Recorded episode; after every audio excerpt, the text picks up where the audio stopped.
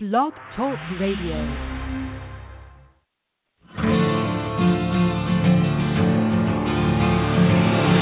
It's time to strap our boots on. This is the perfect day to die. Wipe the blood out of our eyes. In this life there's no surrender, and there's nothing left for us to do. Find the strength to see this through.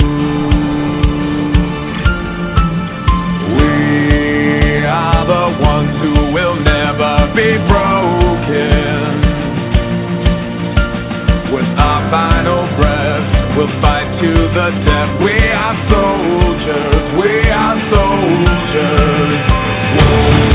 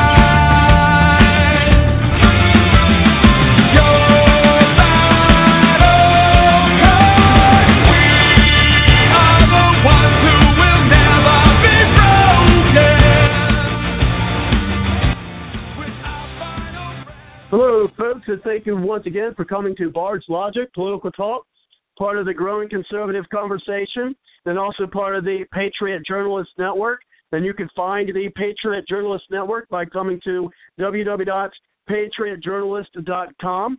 And you're also welcome to go to the Bards Logic Political Talk website by going to w w w dot bards logic political talk dot com. Uh, and that's how we uh, share the grassroots shows here, is by a number of ways. One, uh, by going to the website. You can follow me if you are a Twitter user uh, by pushing the button to uh, follow me there. That's provided on the homepage of the website. And also, uh, I do have where you can also tweet out tonight's link as well as the title of the show uh, for all your followers. Uh, just click that, and then within a few buttons, Uh, you have tweeted out the show, so whether you're listening now live or if you're listening to the archive, appreciate if you do that. As well as if you do have an email mailing list, this is how we get uh, the information out to uh, our friends, because uh, we're not the mainstream media, so we do rely on the grassroots to spread the news, spread the word of the show, because uh, we don't uh, do any advertising per se, so it is you, the audience, who are the advertisers of the show uh, in, in a sense.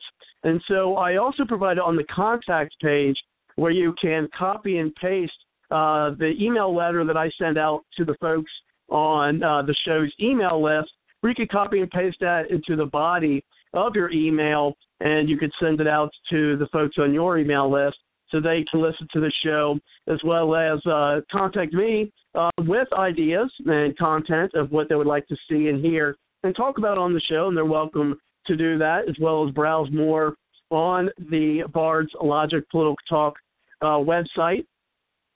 And so uh, definitely I'd appreciate if folks do that. And again, that is at w w w dot bards logic political talk dot com. And while you're looking through it, you also can see some Newsmax T V on the Get Involved page. Uh, so that's uh, something uh, fun to add as well. Uh, so definitely, folks, I appreciate it if you check it out. Now, tonight we're going to be talking about Hispanic and West Indies cultural influence in America. And tonight our guest uh, will be Doctor Tolbert. And so while we have him on, he's also, I believe, running for Senate in Florida. And we do have him on the line, so let's bring him in. Uh, thank you very much uh, for coming to the show, Doctor. How are you? Thank you. I appreciate your introduction. And would you like me to start picking it up from here and give you a little background, uh, Robert? Yeah, definitely uh, start with a little background, uh, your you know your uh, personal background and expertise, as well as what drew you to, you know, write the paper that uh, you, you have, and, you know, kind of give us the synopsis, as you said, and we'll, we'll delve deeper into it. Yeah. What I'd like to do is I would like to start with, and I'm going to take people back a little bit in time, and I'm going to take them back to Ellis Island in eighteen ninety-two, which was a federal immigration station, and how for sixty years up and through nineteen fifty-four, millions of Americans arrived. Up and through the nineteen seventies, the majority of Americans were of European descent or descent of individuals who cleared through Ellis Island. What took place after that was a gradual transformation from the Europeans to the Hispanic and other communities. Currently today, only forty percent of the Americans that we have are ancestry of the individuals that came through Ellis Island. For an example, on my father's side, the family would have came from Syria. On my mother's side, they would have came from Yugoslavia, and they would have came into the Americans, and they would have then been educated. The individuals that came into America through that time would be the same as the original thirteen colonies or the Pilgrims who came into America to establish a community and a free trade community that would help further America. And they learned to speak English and to assimilate or to be part of a American culture.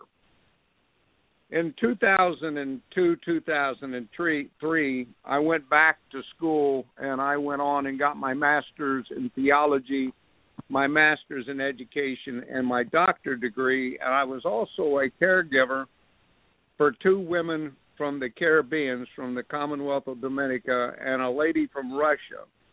These ladies were in their eighties and nineties, and I was able to understand their culture. In two thousand thirteen, I also ran for the governor of Florida for two thousand fourteen. And I had the Caribbean community that was mostly supporting what I was doing, but found themselves not being able to voice their own thoughts and opinions. So I wrote a paper in two thousand thirteen. And the reason for the paper was to show that the two cultures, the Caribbean culture and the Hispanic culture, were similar in many ways. So I went into the practice of the fact that we need to understand the culture of all individuals that come into the United States and how these cultures have to learn to fit into a society that is the American society and Constitution. One of the individual problems we have with anyone coming from a foreign nation is they're used to the suppression of their rights in these other countries. And they became dependent in many ways of the government supplying under a socialist means food, clothing, and education. And in so doing, they came into America with the anticipation that they would be able to fall in the same culture, the cost of which, of course, ends up with millions and trillions of dollars for the American taxpayers. But the religious makeup and the gender and the healthcare practice and customs, even the religion and spirituality of these different cultures are somewhat similar. For an example, if we looked at the Hispanic culture, we would find the majority of which would be Catholic. And if we go to the Caribbeans, we would find this also would hold true because the missionaries that came in through the time frames of slavery and other things and got into these other communities, a lot of the children were raised the same way. The culture of the Hispanic community was more that the mother would lean toward the children more than the leadership of the man running the family, whereas the European culture had the man mainly in charge of the family. In the Hispanic and the Caribbean culture, there was a similarity where the woman had the strength of the home. This same same characteristic we're seeing today throughout the different Hispanic and Caribbean communities. So there's a lot of similarities to the communities.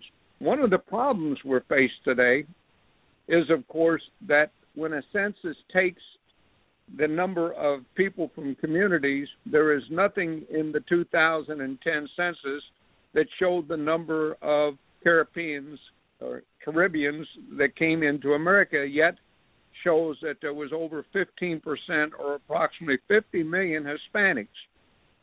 So we're not giving proper credit to the Caribbean community and its impact on the American society, economy, and accomplishments. We're, in fact, leaning toward what is politically correct and how we can gain votes as a politician because we are either a Democrat or a Republican. The only ones that really gave concern toward the other ethnicities was really the independent or the no-party affiliated. Now, what we're not talking here is which were illegal immigrants or which ones are legal immigrants. We're going to strictly look at this from the nature of their country of origin and their coming into America rather than the fact of the percentage of population that came here illegally. Are you on board so far with me? Uh, yes, we do. We've got uh, some callers in, and so we'll be bringing uh, them in sporadically so they can contribute, of course, to the show as well. Uh, it's a big part of uh, what the show's about is uh, to get folks uh, on the line. And, of course, if you're new to the show, uh, once you're on the line, we do uh, have you stay on if you'd like, and we do have you join our roundtable discussion. So if you'd like to chime in, I see uh, Susan has. Uh, she'll push the one on the number dial, and Susan, uh, I'll get you in uh, in a few minutes.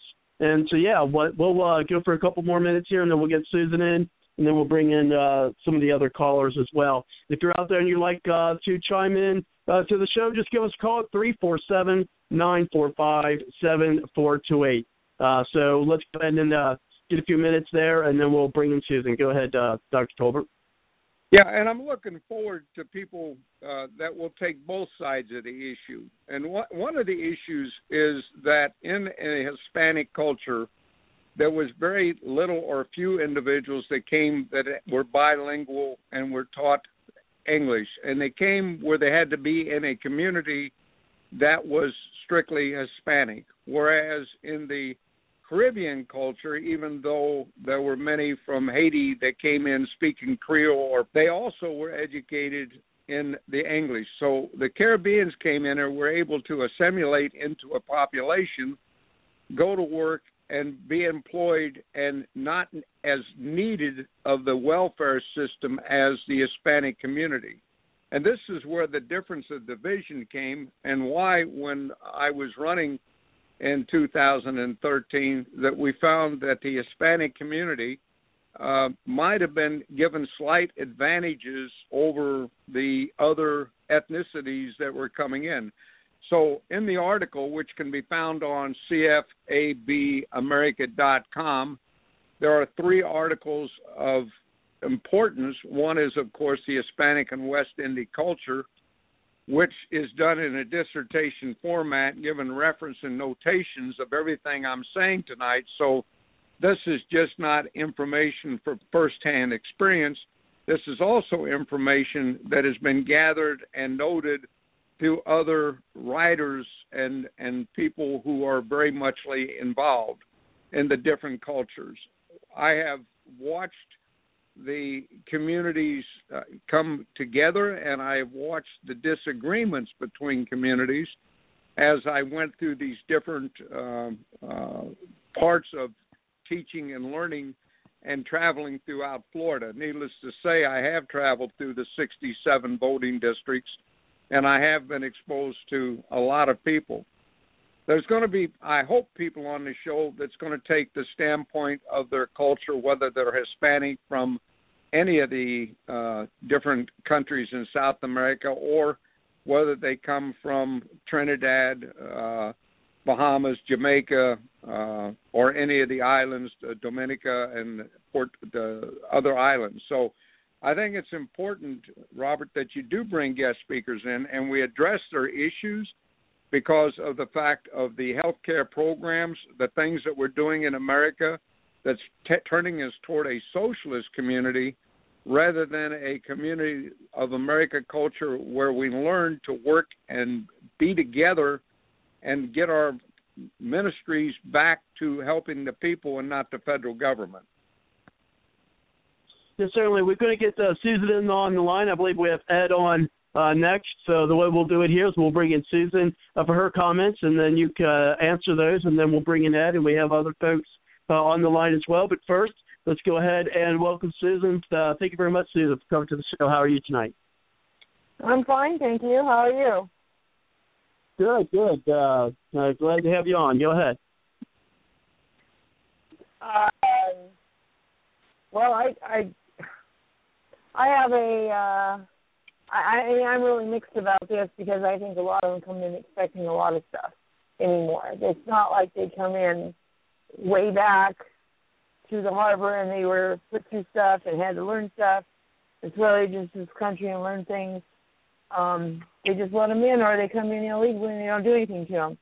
But I have Hispanic uh, neighbors, um, two of them, uh, one's a landlord, and they work hard and they're good people. And they they made their special bread for the, oh, they have a thing at Halloween for the dead. Uh, we went over to it because we were invited, even though I don't believe that way. Um, the bread was delicious. Uh, they, they do little things like that. And I've taken candy to kids. So, you know, there's people that are stimulating, and there's a lot of them lately that don't. Yeah, and, and Susan, that's that's correct. There, there's definitely a culture coming in, as we all know, that's different from what we're normally used to in the fifties and the sixties and the seventies when everything was based on European culture. And when we look at the inventions and the industry and how America was found and formed through small businesses and now how we're going to international businesses and how we have changed the makeup and how America in the next, I think, twenty years will be over sixty percent Hispanic, and that we'll be losing the uh, European identity. The question is going to be, will these cultures change the viewpoint of the way we look at our U S Constitution? Now, I'm not going to really get into immigration because I have a very strong feeling about Amendment ten and the fact that it belongs to the state, and I do a lot of teaching on that subject. I kind of just want to keep it, is the cultures of different uh, people, percentage thereof, going to affect or does it affect what is the norm and how will it affect the U S Constitution twenty years from now?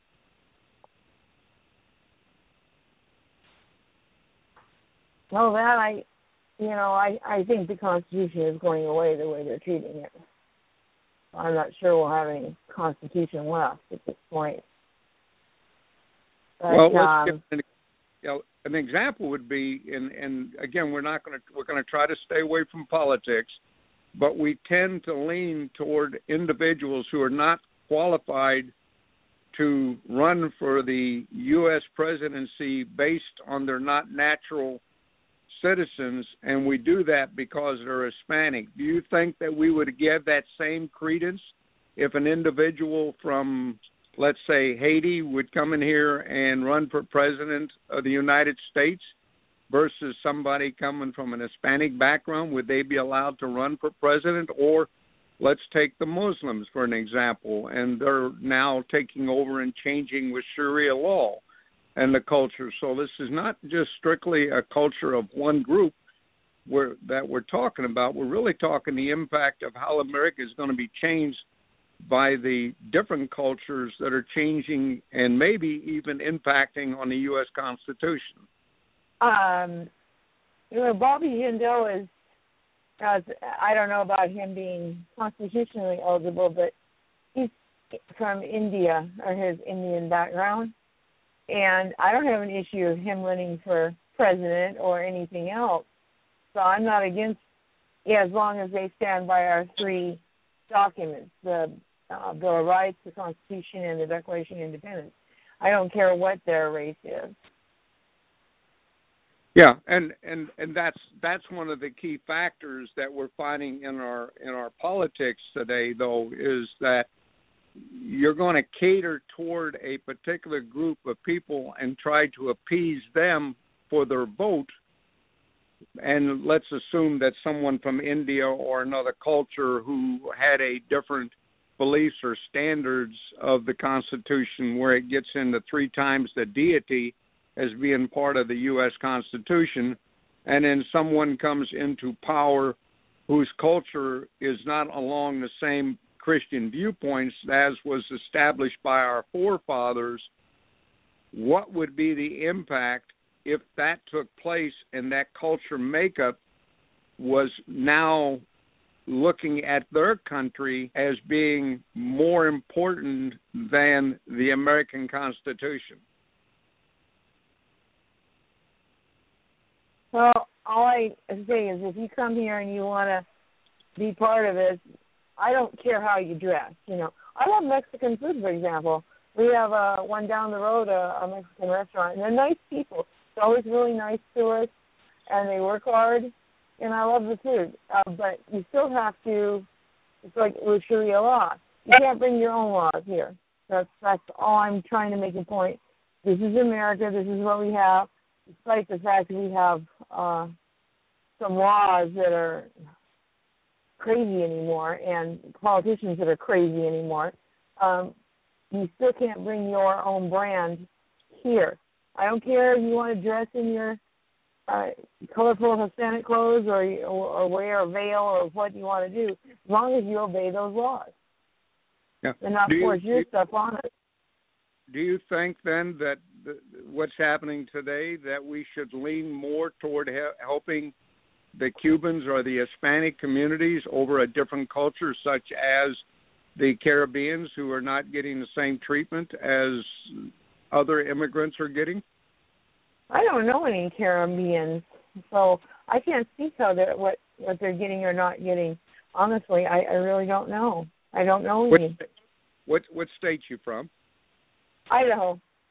Idaho, okay. That that could be part of the reason. Of course, I'm from Florida, and and then in Florida we're finding that there's an influx of multinational groups of individuals, and Florida has a large percent of Caribbeans, and when I deal with the Caribbeans, as, as I do with the Hispanic and as I do with all other nationalities, uh, I'm also a pastor, so I deal with rabbis, Muslims, I deal with Hindu and Buddha, uh, I do prison ministry.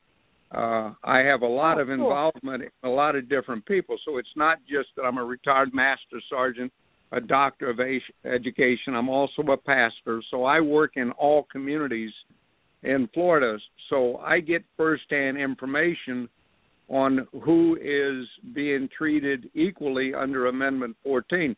I'm a constitutionalist, so if I see that one group of individuals are not being treated equally over another group of individuals, I become offended because we're violating the U S Constitution. So when I see a culture group coming into this country and trying to change the bases of what we're doing in America, and I'm looking at it as a candidate for United States Senate Florida, my decisions becoming the senator would be an impact on the entire fifty states. And then from there, it would impact on the world because it's the Senate that actually approves treaties. They're the one that establishes laws. They're the one that uh, controls the budget, the treasurer. They have a lot of impact, and I don't think a lot of our Americans today realize that the presidents have no real power, that all the power was given to Congress and your U S Senate. And so when you're representing the state of Florida, you have to look at all cultures, and that was another reason writing the papers. Have we unfairly treated one individual over another one strictly for political gain? Well, you could be right on that. Um, you know, looking at the Indians from America today, I I was listening to a video, and it was, and we're talking about American Indians now, not from India. Um, and this, this, she's in her eighties, I think, this Paiute Indian. I'm not sure I'm pronouncing that right, but um, she's from Oregon where that mess happened. And she says, uh, she was talking about how they had starved and they'd had to go through trash can, whatever, to get food and stuff like this. And, and I'm sure it was all pretty bad. Um, but she said, well, I think Ammon Bundy is a troublemaker, because they asked your opinion.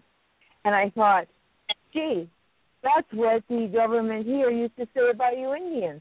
So you ought to understand a whole lot better who's a troublemaker and who isn't, because you were classified, just because you were an Indian, you were classified as troublemakers and savages and stupid, you know. Um, so she, they ought to be more understanding of what was going on, because I don't feel that anybody, uh, Indians or whoever, should be thought of as stupid just because they're a certain Uh, lineage or something like that. Um, it's it, to me, it all comes down to the document. And if you're assimilating this country, and if this country, you know, and you're right, all men are created equal. That that is very, very important. But yeah, and I, I agree if, with if that. You're not making a, if you're if you're not making an attempt to become a citizen, and uh, like the the ones that come in through the harbor from all the different countries, then I have a problem. Well, and that was the question originally when they formed Ellis Island. It was formed by the federal government, and, of course, it was illegal based on the fact that under Amendment ten that the uh, state should have had that right. Sally Baptist is going to be coming on, uh, I I'm, hope, soon tonight, and we're going to get into a little bit about immigration in Idaho and how Idaho and what they're doing that is actually in breach of the Constitution and productivity and some other things. So that's one of the reasons I asked Sally to come on tonight with me, because she's normally on talk shows with me on Monday nights in Florida. The oh, wow. um, okay. Yeah, there, there's there's a lot of issues that we're having with the Constitution right now. Uh, the separation of church and state is not really constitutionally correct. It's that the federal government is not allowed to tell us. It belongs to the state. Uh, things under Amendment ten, uh, the immigration, uh, the lawsuits that I have brought against the state of Florida, uh, the uh, comments that we've done with the Supreme Court, Uh, the letters we wrote to the governors where they stand and protect us for immigration. Uh, so all the issues that go on to what is correct under the Constitution, we really cover quite extensively on our website, c f a b america dot com, which is Citizens for a Better America. But the big thing tonight is that if a group of individuals take over the United States by being of one particular culture, would that impact on the Constitution, and can cultures actually be part of a system that follows what our forefather did? When the, the original colonists came, their whole intent was to learn English, to teach, to instruct, to perform, to sell, and to make America productive. Our forefathers then, under the thirteen colonies, put together a constitution. In fact, when they did it, it would say, if you're not a Christian, you cannot run for government. It actually was in the constitution of all thirteen states in the preambles. That later then falls out and becomes where we took Harvard, Yale, other universities, and we changed it to it became an open forum, and they then went against and misinterpreted Thomas Jefferson's comments of religion uh, being a separation of church and state, where in fact the Constitution doesn't say that. So we find a lot of people are looking at culture from one viewpoint, and I'm looking at it from the standpoint, Can different cultures come into America as it did in the eighteen hundreds through nineteen fifties and form a United States that was productive, that could compete in a world market, became a world power, to where today they're not productive, that they are no longer a world power in the sense of what they were thirty, fifty years ago? So is these different cultures, regardless if they were from Asia or if they were from the Far East or if they were from the South America or if they were from the islands, if they're brought into America, can we stand? In the state of Florida, we have uh, in the Constitution, it says English only. Yet what we did after nineteen eighty-eight, when we put it in our Constitution, politicians decided that they would allow Spanish and English both be on different documents, but they did not allow the other one hundred twenty-two languages, which meant they actually violated the Florida Constitution. So we're finding that politicians are looking at political gain as they did with, for an example, districting. When the slaves were freed, they came up with a fact that they wanted representation of the African Americans. So in so doing, they said, we're going to have districting by populations of African Americans, and a certain number of them had to be representatives. Well, now districting is no longer done by the fact of African Americans under the Constitution, but it's done by the Hispanic characteristics. Are actually looking at Hispanics, are looking at communities, and they're looking at Democrats and Republicans in the state of Florida for, for districting. We have two articles on it. So again, we've taken a culture of a group of individuals that are taking over a population, and we're giving authority that is outside of the Constitution. So can we say that a culture coming in from different groups of individuals will impact and continue America on its original course as written by our forefathers under the Constitution, or are we going to see the Constitution rewritten by statutes and laws that are unconstitutional? So that's the thought for tonight. And with that thought, let's go ahead and bring Ed in, and then we have Gene on the line as well. And so we'll uh, go it through that way. And if you'd like to call in, just give us a call at three four seven, nine four five, seven four two eight.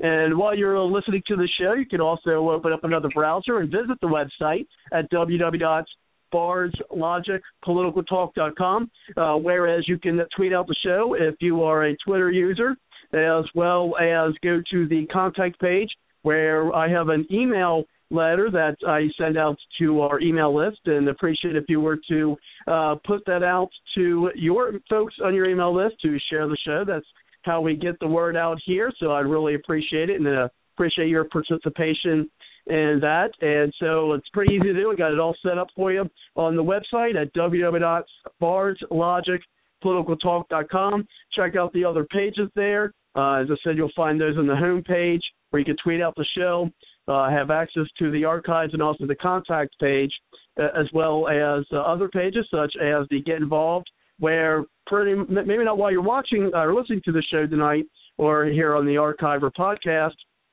but you can also see Newsmax uh, T V there from the website. And so check that out, and let's go ahead and bring in Ed. Thank you very much, Ed, for coming to the show. How are you tonight? All right, man. Hey, this is Ed, your anti-fella's friend. From I'm also from Florida.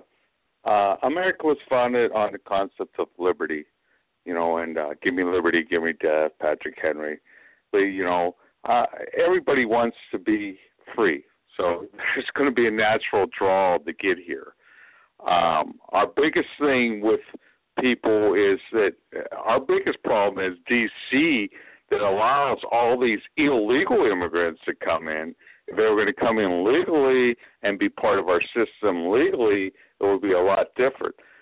Uh, when you allow them all just to, you know, gather illegally and not understand our uh, Bill of Rights and then move to a welfare state that shouldn't exist in the first place, that's where our problems are. We need to actually make people realize, hey, we got to first guard our borders. This is the land of the free and the home of the brave. Yeah, everybody wants to come here. Yeah, but there's proper ways of doing it. We just can't let hordes and hordes of people come over here and, and start their own cultures. They have to understand, hey, you want to, you know, be part of this great land that produces so much. You have to come here and produce too. You can't just come here and live off our welfare system. That shouldn't exist in the first place because it's really, really uh, against the Constitution. The federal government shouldn't be involved in.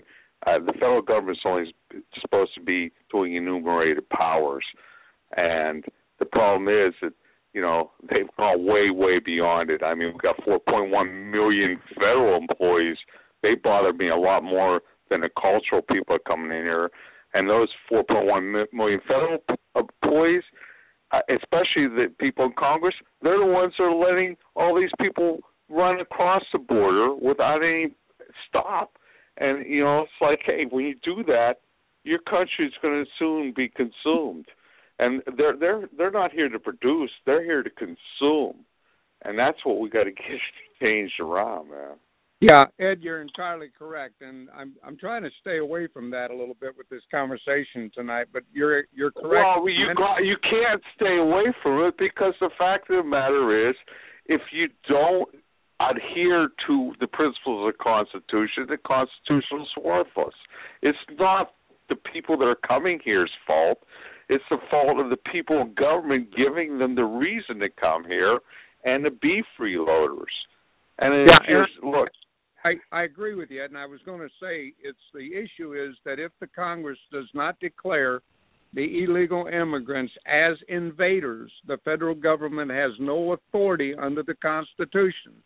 The authority belongs to the state. So your state governor well, has the right to call the militia. The state governor in Florida or any other state, we just allowed eight thousand immigrants from Cuba to come in illegally into Texas. If that same thing would have happened when any other culture, we would have done something and removed them. So what they're doing, they're looking at other cultures and giving more credit and authority and welfare to as they are to other ones. Now, I totally agree with you that the federal government is too big. Thomas Jefferson and the writers of our Constitution absolutely says if we let the federal government get big, there's only seventeen items in the Constitution that the federal government is allowed to even be part of. Education is not one. Healthcare is not one. Immigration is not one. We've allowed the Federal Reserve to be ran by the Jesuits, which is not part of the Constitution. We've done a lot of illegal things in our state and, and other places that are totally unconstitutional. Our division of election in Florida, our uh, E E O, the Equal Opportunity Employees, uh, are giving more credence. Uh, you can go to an interview in Miami, and if you don't speak Spanish, you do not get a job. So the fact that Florida... Wow. Under the nineteen eighty-eight Article two passed a law that said English only, and yet if you don't if don't speak Spanish, you can't even get a job in some places in Florida. So you got to go back to your state governor not enforcing their own laws. And this is one of the problems. We can't lay it all on the federal government. We got to come back to your state governor, your your cities, your your commissioners. These individuals are taking money and donations from the federal government rather than upholding the own Constitution. Well, I agree with you on that. And, and the fact of the matter is, yeah, there are cultural differences we've got to deal with. And one of the the best things that we can do is to reach out to these illegals because it, realistically, we're not going to get our idiot uh, lawmakers there. They, they, they're paid to let this happen. Um, and, and we got to reach out and try to teach them liberty and freedom and change their course. And maybe, you know, through the proper perspective, they can adapt. I mean, the ideal thing would be, yeah, let's get somebody in there this next election that's going to protect our borders. And then in the meantime, you know, let's get something together to say, hey, you know, either you're going to learn what liberty is and you're going to get off the welfare system and you're going to be productive, or you're going to be out of here because we closed our borders. You're not a legal citizen. You're not part of our culture. We want you to be a productive human being, and we, we need to encourage them to be a productive, free individual. And, you know, it, it's something that we have to deal with. I understand what you're talking about is we got to come in here and we got to we have we're dealing with this. I mean, in Central Florida where I live right now, there's many, many, many different cultures, and probably uh, twenty percent of the people where I live are illegal aliens. And it's just, you know, that's it's a fact of life. We've let, you know, ten to fifteen percent of the population of the United States right now is illegal aliens. So it's just something we got to deal with. But at the same time, our best hope is, A, straighten out D C and our states, and then, B, well, we got them here, say, hey, you guys got to, uh, you know, get more productive. You got to be learn a little English, you know. It's like, and a lot of them are. I, you know, I, I see a lot of positive out there in them, and they are being productive citizens. But, uh, you know, um, as far as the state paying, paying favoritism over one group over another, the state shouldn't be involved in any of these things. The state should well, be actually, limited, very small, and it should be we the people just being free market entrepreneurs. Well, that's exactly correct, and I was hoping you weren't going to take it to the federal government level, because one of the misconceptions, we sent letters out to the fifty governors uh, last year when I was running for governor, showing them their own constitution, and under Amendment ten that they have a right to immigration until Congress passes or states the illegals are invaders. The federal government had no authority. Within two months after we sent it to all the states, thirty-four states actually filed a lawsuit against the federal government, and that lawsuit is now in front of the Supreme Court saying, does the state have a right to guard its own borders, and can the federal government do what is being done under the Obama administration? And, of course, we already know the Supreme Court is already violated its own authority by the fact that it's made some laws where, in fact, the Supreme Court not, cannot make laws, and it belongs to Congress. Now, when we get back to the state of Florida, let's just say we took one of your constitutional laws. In the Florida Constitution, under Article two, it states, and this was passed under Amendment eleven in nineteen eighty-eight, English only. So why do we allow individuals to get jobs that can only speak Spanish and not English? Why do we allow different individuals in different functions and cultures in the state of Florida to go against the Constitution? Why is your county commissioners, your senators, your representatives, and your governor not enforcing the laws? And they're doing this for a political and financial gain. That's the answer. If I can make this a socialist state, if I can put you under my control where the community and the churches are not doing their job, and I can control you by saying to be a five oh one c three, you have to go to the I R S, which is illegal under the Constitution. If I can tell you that I'm not going to let you have places to help the poor, to train the poor, to work with the poor, or if the people can come in this country illegally and get employment without sponsorship, without background investigation, without proper documentation, and I allow this because the money that is being spent and how this oh, big business, and remember this is all about following the money. Any policy that happens within a state or community or a country is you follow the money, as we were talking about the Federal Reserves.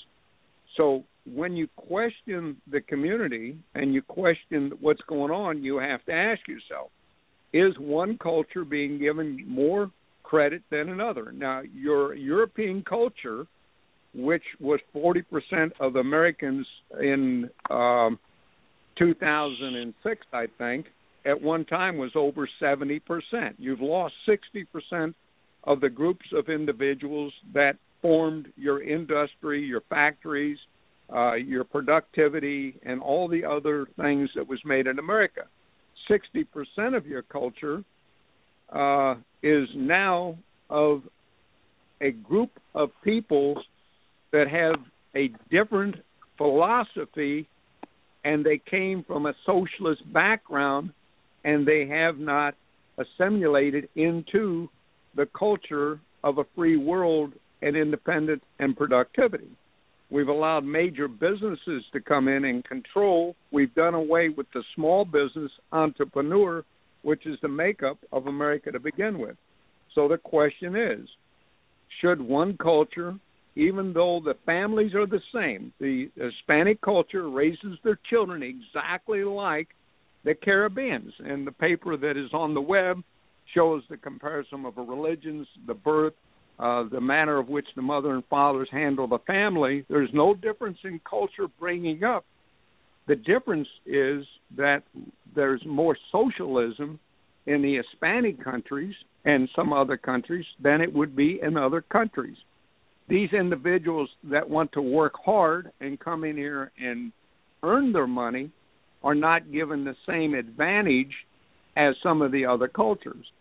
Back in the nineteen in the eighteen hundreds and nineteen hundreds, we found that every European, to include what happened with the thirteen colonies, came for the purpose of religious freedom, productivity, job, and to feed their families.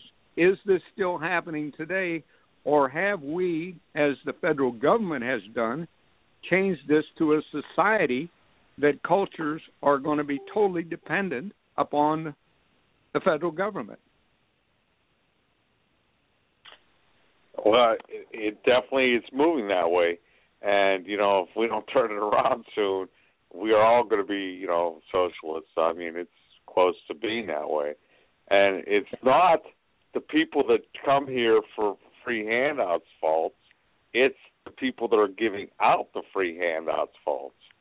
So, I mean, you can't blame the cultures.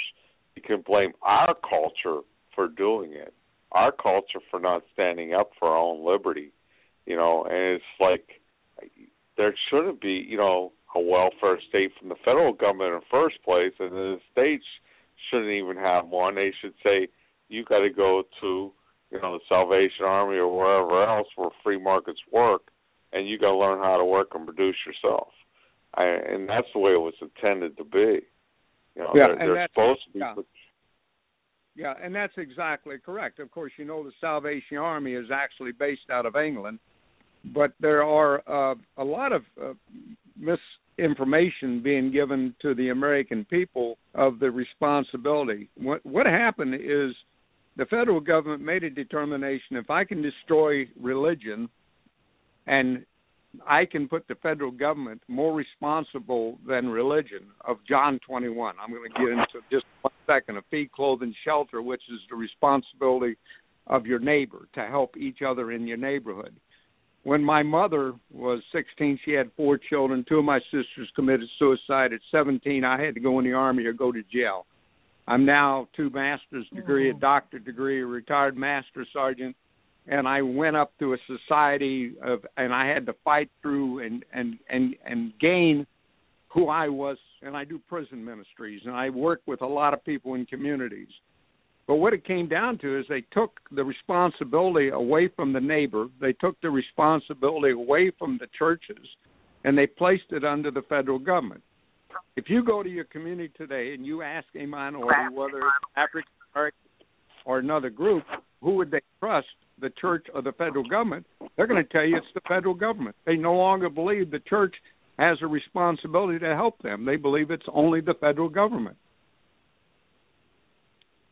At this point, gentlemen, yes. uh, we've got a, a number of folks on, on the line, and, and we will bring things back to everyone, of course, as we do here on our roundtable discussion. And, uh, and so we want to add some more folks uh, to that table. And so the next person uh, we're going to add on is Gene, and then we have Nathan. And then we have Kelly on the line, and we have other folks on the line. And push the one on your number dial, and we'll get you in. And also, if you're out there, uh, whether you're in the chat or not in the chat, uh, listen to the uh, numerous venues that folks to listen to the show. Give us a call at three four seven, nine four five, seven four two eight, uh, and hopefully we can get you uh, into the show. Uh, just push the number dial when you'd like to get in. So let's go ahead and bring in Gene. Uh, thank you very much, Gene, for coming to the show. How are you tonight? Uh, doing doing okay. How about you? Good, good. Uh, it's uh, good to have you along on this uh, topic this evening. Uh, yes, I've had some thoughts, too. The, I know the state of Arizona, they tried to do something about their borders, and I recall that the the, the federal government decided came in on that, so they were kind of restricted, I think, for doing something about that. Unfortunately, the the federal government seems to run things now the same way with the churches. If you go to church for help, they may help you, or they may send you to the the local police department, which is set up to do that, which is part of the government. And uh, my grandmother, first years ago, they had those German settlements, and they had to be assimilated into our culture and war language. But I've seen jobs even around here that they prefer bilingual, in other words, that you can speak Spanish to get the job. Yeah, and, Gene, I want to add to that. Arizona actually filed in nineteen eighties a lawsuit against the federal government. It went to the Supreme Court, and the Supreme Court ruled that the federal government did not have to pay back the state of Arizona for all the individuals that were incarcerated, and they based it on the fact that Congress did not declare the illegal immigrants invaders. So the same rule that applied then still applies to the state of Arizona and also to the other forty-nine states. So from that viewpoint, what's happening is the governors have allowed things to go against the Constitution, and we are sending letters out to the governors. We now saw the governors went back and filed against the federal government, but they did it under the Commerce Clause other, other than Amendment ten and the article of the invaders.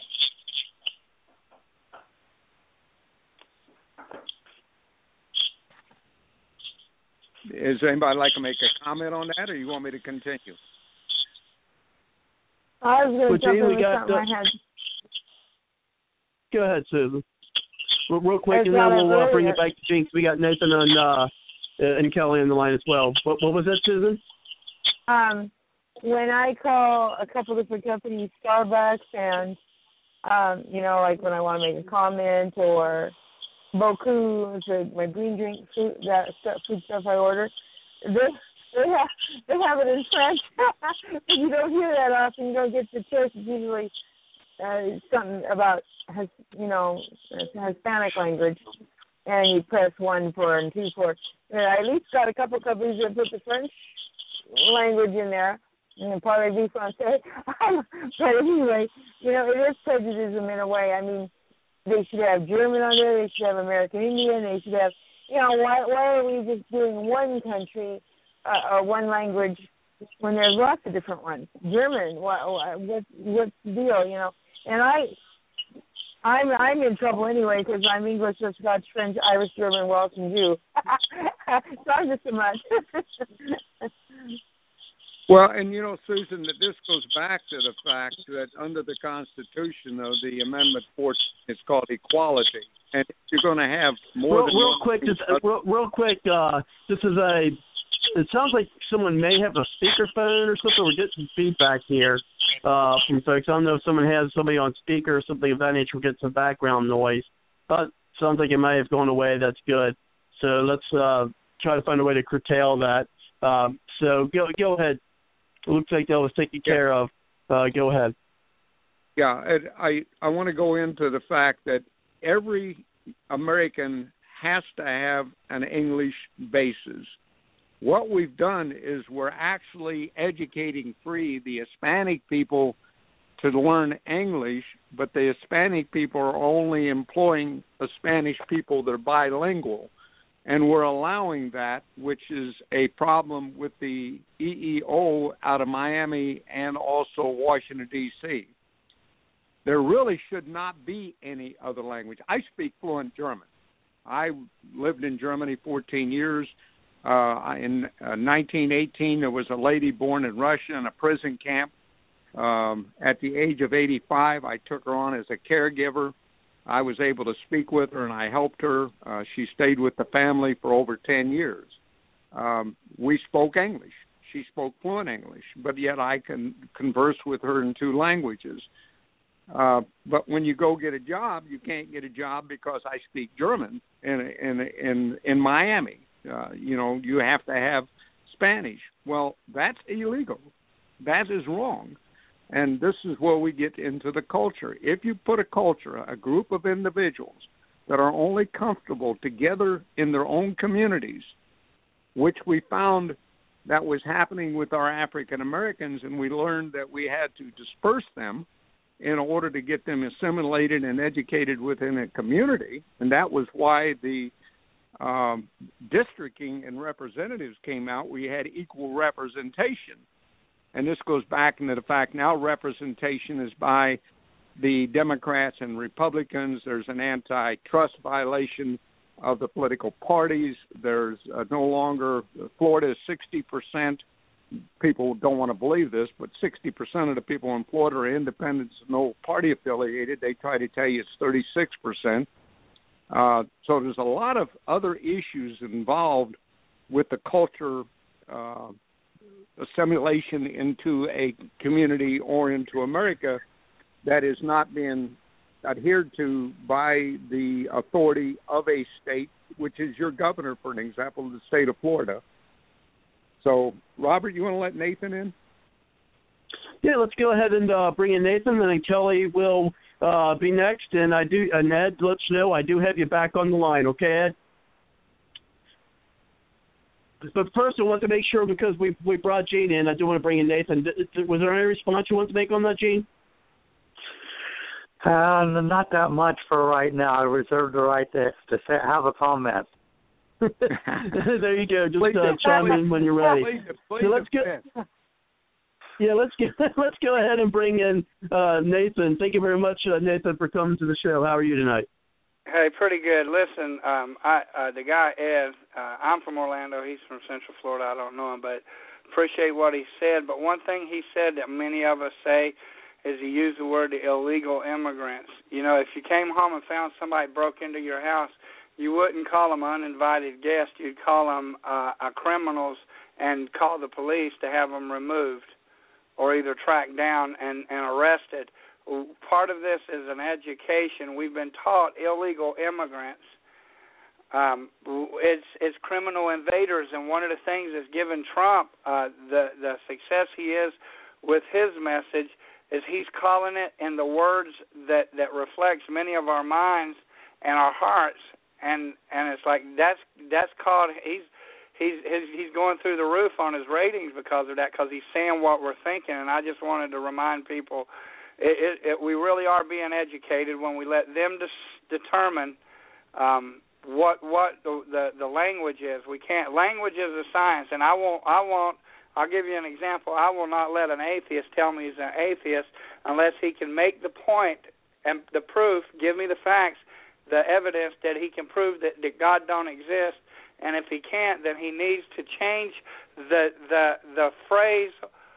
Or, or the word that defines his religion, his discipline of thought that he lives by. But he can't say something exists, don't exist, and, and not prove it. So, because because what you're doing is, is language. The word atheist means no God, and you got to prove there's no God. You know, uh, the word um, evolution means mature. It doesn't mean something becomes something from nothing or something from its original origin. You you you gotta it, it, you gotta give me the evidence. And all I'm saying is, is when we hear these words and we pick up the language, it's simply we're being educated without e- consent to it. Does that make sense? No, you're you're entirely yep. correct, Nate. Certainly does. Go ahead. Yeah, when I made the Go comment ahead, that if Congress, yeah, if Congress doesn't use the word invaders, the state has to take on the fact that it is an invasion. And even though the Constitution says that a state is not allowed to call the militia, if the governor of a state declares these illegals as invaders, the state has a right to call the militia, and the state has a right to defend its borders and to imprison, incarcerate, and handle. And this was proven by the Supreme Court when the state of Arizona went after the federal government. So constitutionally, we've already set this up, that what is an invader? And as you says, it is any one person who has committed any crime or whose character is not of the nature that we call a good citizen. Uh, yeah. We have a constantly uh, disagreement in the press. What a illegal? There's a young lady that was six months old that was brought into America. She's now going to college, and she and her parents were never uh, legalized. They were never naturalized. They're still illegal immigrants, and there's a complaint on their part. Can they still stay in America? And of course, unless they go through the state, unless they petition the state, unless the state authorizes them to stay by the Constitution, they cannot stay. Now, many people think that you get naturalized by the fact that immigration is what they did in Ellis Island, and that we, the federal government, is going to say, oh, we're going to let you be immigrants. Well, it's untrue. It belongs to the state. Yeah. You got to put it up there with, with any other crime. If a criminal robs a bank, does he get to keep the money? Uh, does a guy get to run across the border or come into this country and be here illegal at any point, whether he had a visa and then his visa expired and he just, you know, decided just to keep staying here without permission? Uh, there's no other word other than criminal. And, and the same way we would say the bank robber is a bank robber, and he doesn't get to keep the money because he did what bank robbers do. He steals and robs banks. And and uh, so I just say, you know, whenever I talk to people, it's like, I just don't call them something or not. If they came across, if if I tell a lie, just one lie, that's all it takes for me to be a liar. And and if I, I sneak across a border, it, I'm an illegal. I'm, I'm I'm a criminal invader. That's all it is. And that's what I'm. I just want to make that point that we can't fall into their language, because when we fall into language that's been decided for us to use, we've already compromised the idea of, of the law. Well, Nathan, and let's go back to the fact. Let's take the President of the United States, who wants to go back to Eisenhower and say how Eisenhower uh, deported millions and millions of people on an executive order. Well, guess what? Eisenhower, Trump, or no one, as President of the United States, under an executive order, can deport anyone. It's going to take Congress to say that these immigrants that are, came here illegally are invaders. At that point, then the Congress stating that, then the executive branch or the executive president or an executive order can write and deport people. But the executive cannot make a law. It has to be and, Congress. And, so you know, the problem is, what, then, is Mister Congress not defining what Im- illegal immigrants are. Yeah, but Doctor Tolbert, what we just got into again through what you were just saying is, again, the people are being educated about our political system. So because Congress ain't doing their job and the, the president's doing not doing his job and doing making up his own rules by doing executive orders to do what Congress says, we, we, the general public, as as as we are in whole, is saying, well, that there's the political process, and we're we're voting for people that is running on uh, an executive order to overdo what the other guy did, and and this is this it's all been down to we we're, we've been educated, and I, I'd say whatever you guys are doing, uh, keep doing it, and and and because you're you're. You're you're doing a good job on, on reaching minds, because people people haven't thought through this, and it's it's not going to get turned around without people thinking through it and, and and confirming what you're saying.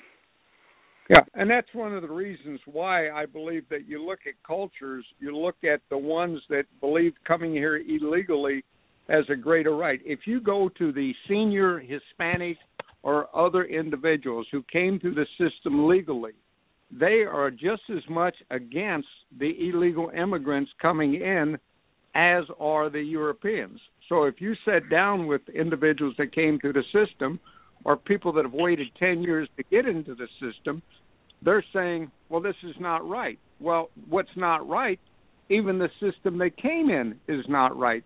The boat lift was illegal. The, the fact that no one petitioned the state and, and came into the country is illegal. No one's enforcing the Constitution. So if we start at a state level and we explain to the people in the state that there's a process that is legally required under the Constitution. So one of the things we do, we have like ten articles on immigration uh, and, and the problem with impeachment, the the problem with treasons and, and all the other stuff. But it comes right back to the fact that you have a group of illegal or even legal immigrants that are coming into America. They're saying that that number is fifty, fifty million uh, legal um, uh, immigrants from South America, currently in America, that are not willing to adapt to the Constitution. Does that cause America a problem? That's really the question. Well, if you'll if you'll uh, mute me so I can listen by phone, so I can listen to others get their point in. Okay, we'll do that, and uh, of course, as we do here on Bards Logic, is we do keep folks in the line. Uh, if you'd like, uh, I could either mute the mic, which I don't really like to do. So if that's something you can do uh, on your own, is to mute your mic or your phone, so you're ready to come back in. Okay, I'll hit, I'll hit one if I need to come back in. Okay. Well, then let's see if, that, if we can work it that way.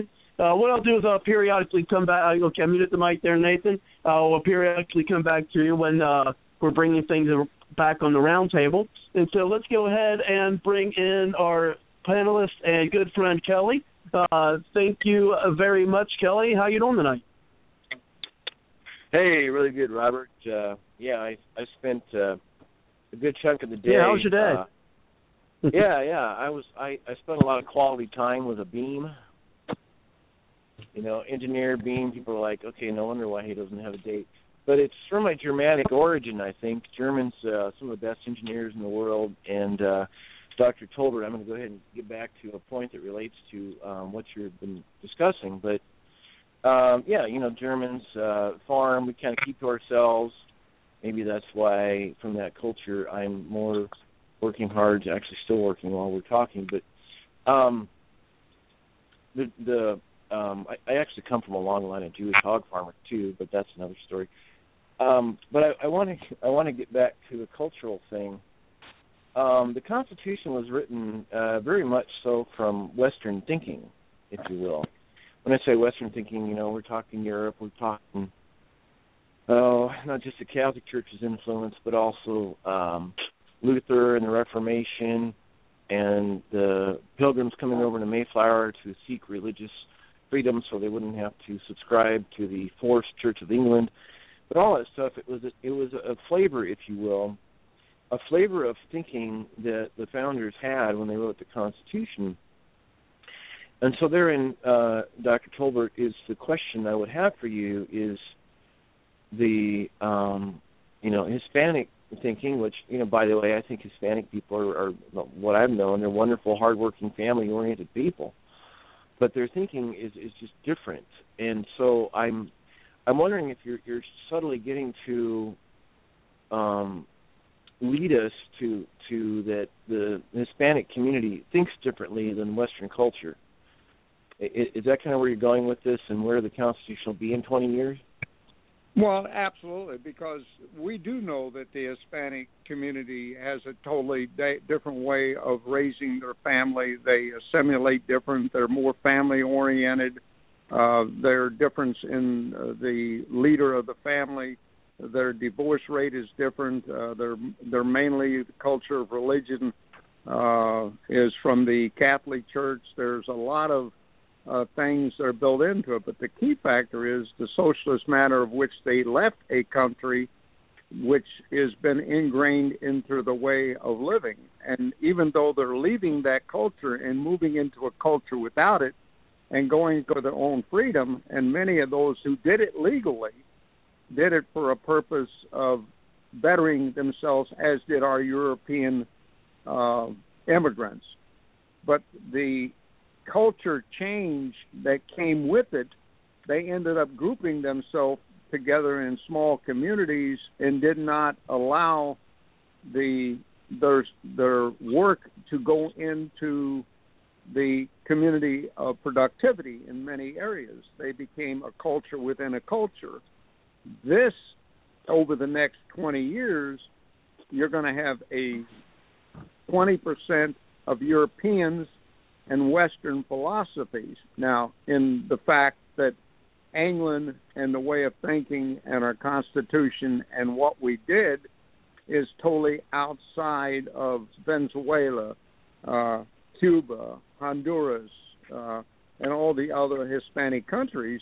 When this comes into America, and now you're sitting with fifty million legal immigrants, and there are in Hispanic, and there's probably better than fifteen million plus illegal immigrants. The question is, should they be given greater rights than other immigrants that are legal? And that was really the question, because when I discussed this with a group of individuals from the Caribbean, our U S census does not even put on the paper, are you a Caribbean? Did you come from the Caribbean? They totally eliminate them, classify them as others or African American. So there is a violation of our Constitution. Can we then say that other cultures are coming into America and not given the equal rights of another culture? And that was the whole reasoning for the show tonight. Oh, okay. That's interesting. All right. Well, yeah. You know, just like if you're illegal, then what say have you in our country? Um, you know, uh, what say you, which, by the way, that's a British, uh, people walk up to the castle and they say, hey, what say you? And if you look also at our fundamental origins, it goes back deeper than the Constitution to the Magna Carta. The fundamental thing about Magna Carta was the law was placed above the king. First time in modern history, you know, twelve fifteen. Right. And and that thinking of the law above the king has come into our country, obviously, sixteen hundreds, seventeen hundreds, and the Constitution. And, and are these legal or illegal, all right, the question for you, sir, the expert, uh, legal or illegal immigrants, do they understand the importance of the law above the government or the Constitution?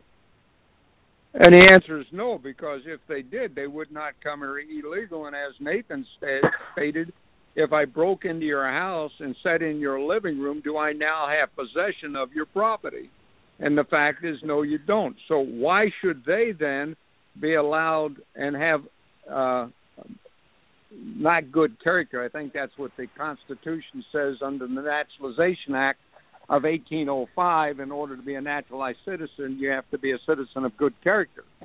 So if I became a thief and a robber and I came into your your country, should I give any rights to an individual as illegal? Well, we wrote a, a document and filed it with the state of Florida called Citizens for a Better America, Party of Florida, and we have in her a uh, Article ten, and Article ten says that if you're an illegal immigrant and you came in and you did not petition the state, then you must go through the following procedures in order to become a person of good character.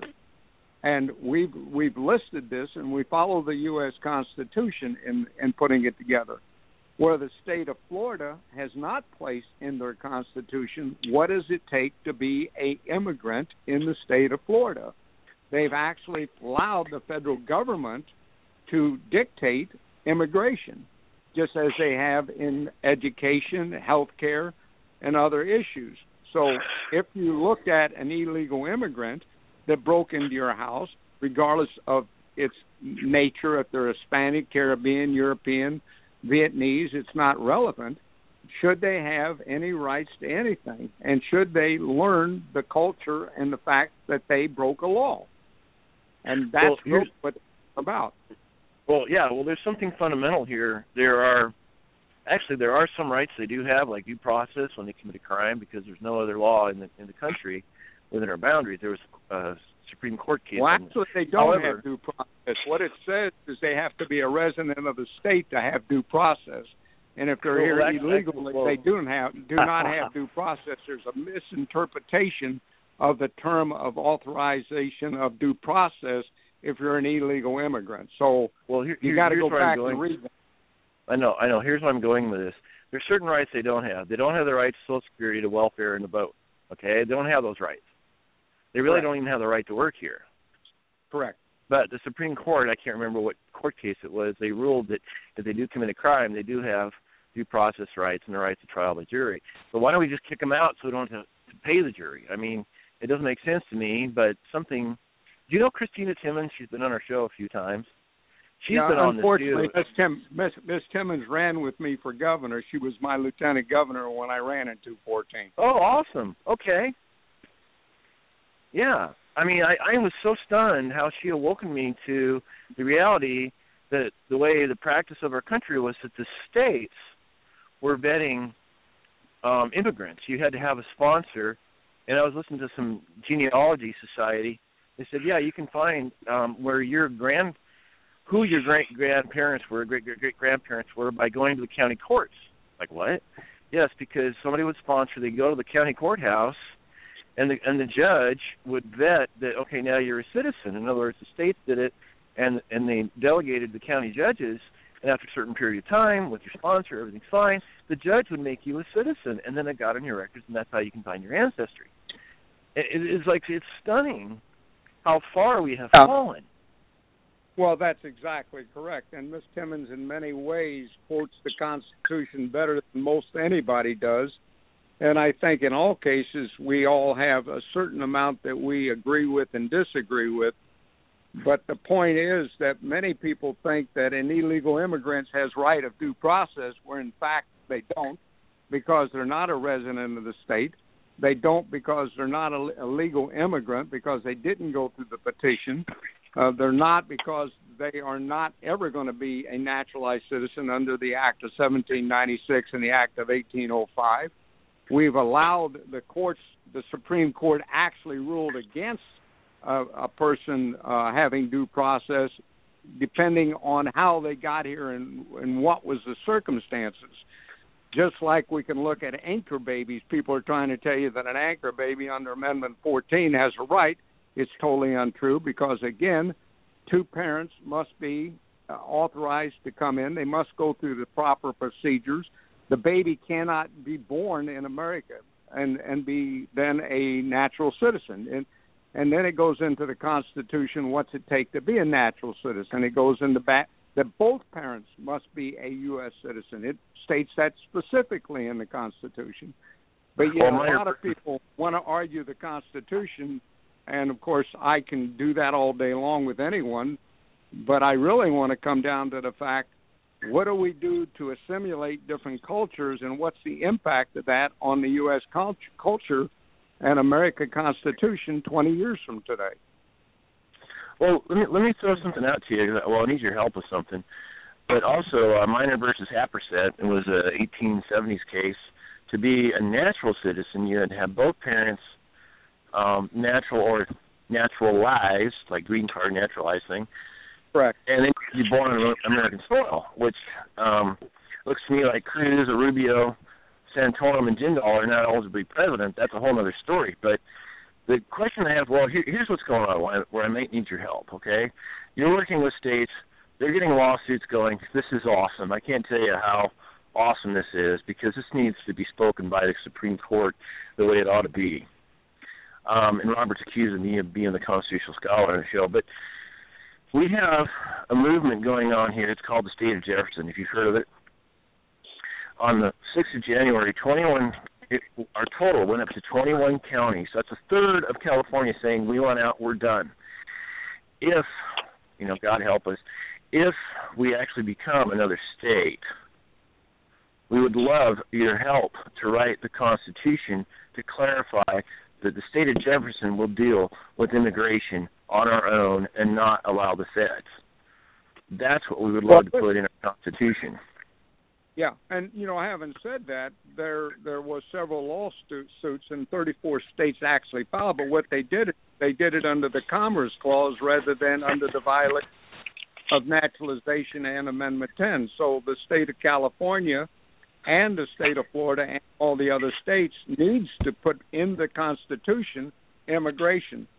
Uh, for a moment, Robert, Sally's uh, trying to get on the line. She's not able to get in. Is there? She, can you pick her up? Oh, I don't know what she would. Uh, she's having some uh, problems getting in. Uh, let me see.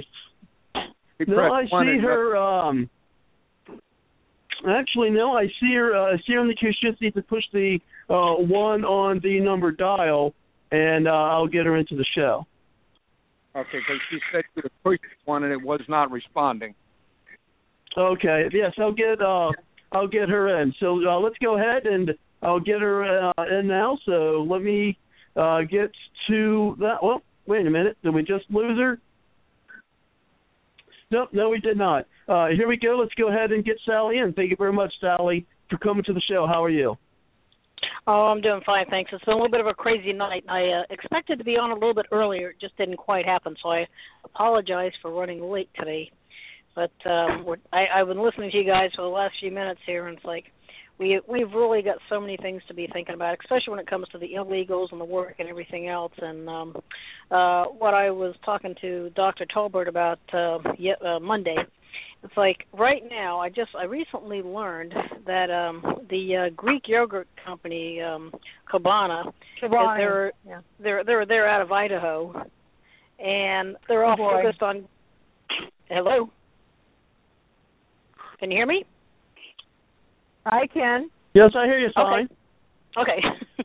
Okay. Anyway, um, sometimes but they, I have they a tendency will... to have to. Yeah, I apologize, uh, Sally. Sometimes I have uh, where I have to multitask uh, while I'm doing the show. So I might have oh. been either sending a text or replying to a chat or doing something on Facebook or Twitter. Uh, so uh, I'm uh, wearing many hats here tonight. Go ahead. Okay, I understand it all too well. Anyway, the um, the guy who founded Kobana, he's a, a Muslim who uh, who came to America to make you know to have the new life and all that, and, and that's all fine and dandy. However, his focus is bringing in refugees to work in his factory, and this is happening in Idaho. It seems like Idaho, while most people would think it's about as um, Americana as you get, the truth is it doesn't seem to be, because they're they're worried about giving the jobs to the refugees, and they don't care about the American workers. And I, I let them know that I won't be buying their product again. And the other thing, out of, again out of Idaho, I'm sure you're familiar with Melaleuca. It's oh a, boy! Um, yeah, Melaleuca. I, this I, I I used to buy their products as well. And uh, when Romney was running, uh, Vandersloot, the guy who's a, the self-made billionaire, self-made as in the fact he had an opportunity to be, become a billionaire in the United States of America. He is out there. He was uh, pushing for Romney and also pushing for that crazy amnesty stuff, the Gang of Eight um, immigration garbage that was out there.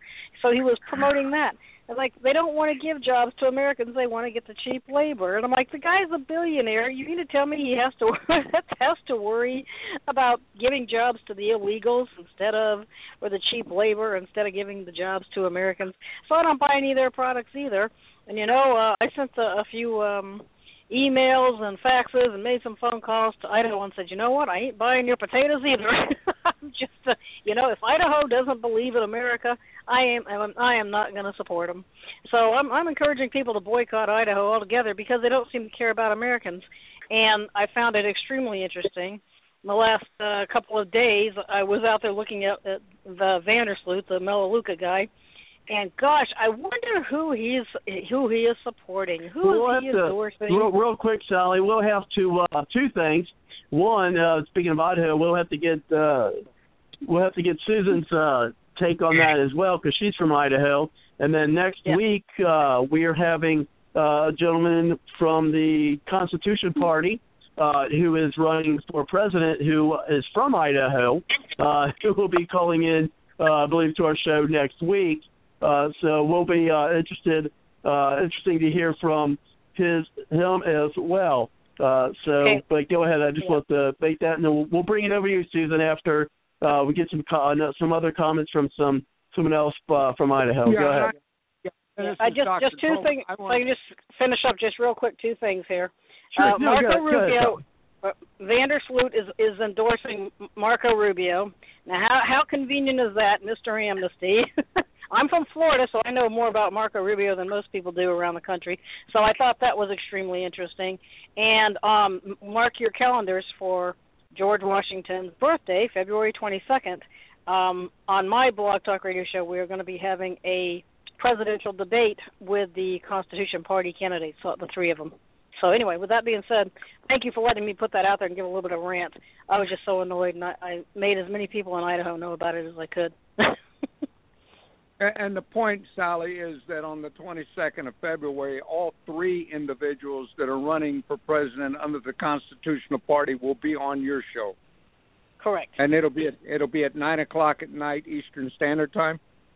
Correct. Mm-hmm. Okay. And it's, I, and, and it's and not going to. Robert's having it next week on his show, so at least another political party is getting an opportunity to speak about what's going on. Whether or not they really understand the Constitution, at least they get an opportunity to talk about it. Exactly. And it's, we're not going to be uh, complaining about each other. It's going to be learning what each of them thinks about the various issues and how the Constitution applies to it or doesn't apply to what's going on these days. And, and anyway, I'd like to, like to say, on, on, on, on Sally's point of Idaho, it goes back to cultures and its diversity within a, a community that we would bring in a big business, multinational, and we would we've increased the numbers of international people coming into our country uh, by tenfold. We went from seventy some thousand to two hundred and fifty thousand, uh, taking over the middle class jobs. Uh, we've replaced people in Disney World. Uh, we've allowed culture diversities to bypass the Constitution.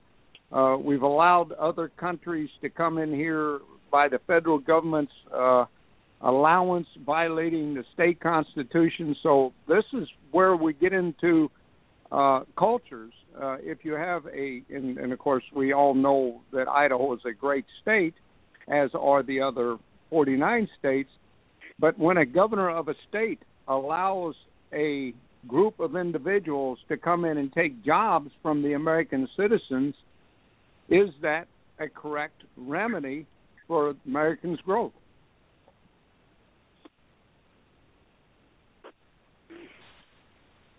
Susan? Oh, um, I, I didn't know you were addressing me specifically. Um, hey, I, I'm no Butch Otter fan. He's my governor. Uh, and and he lied. He, he my roommate, he absolutely lied to him. He was trying to build a national sovereign city for the Chinese here.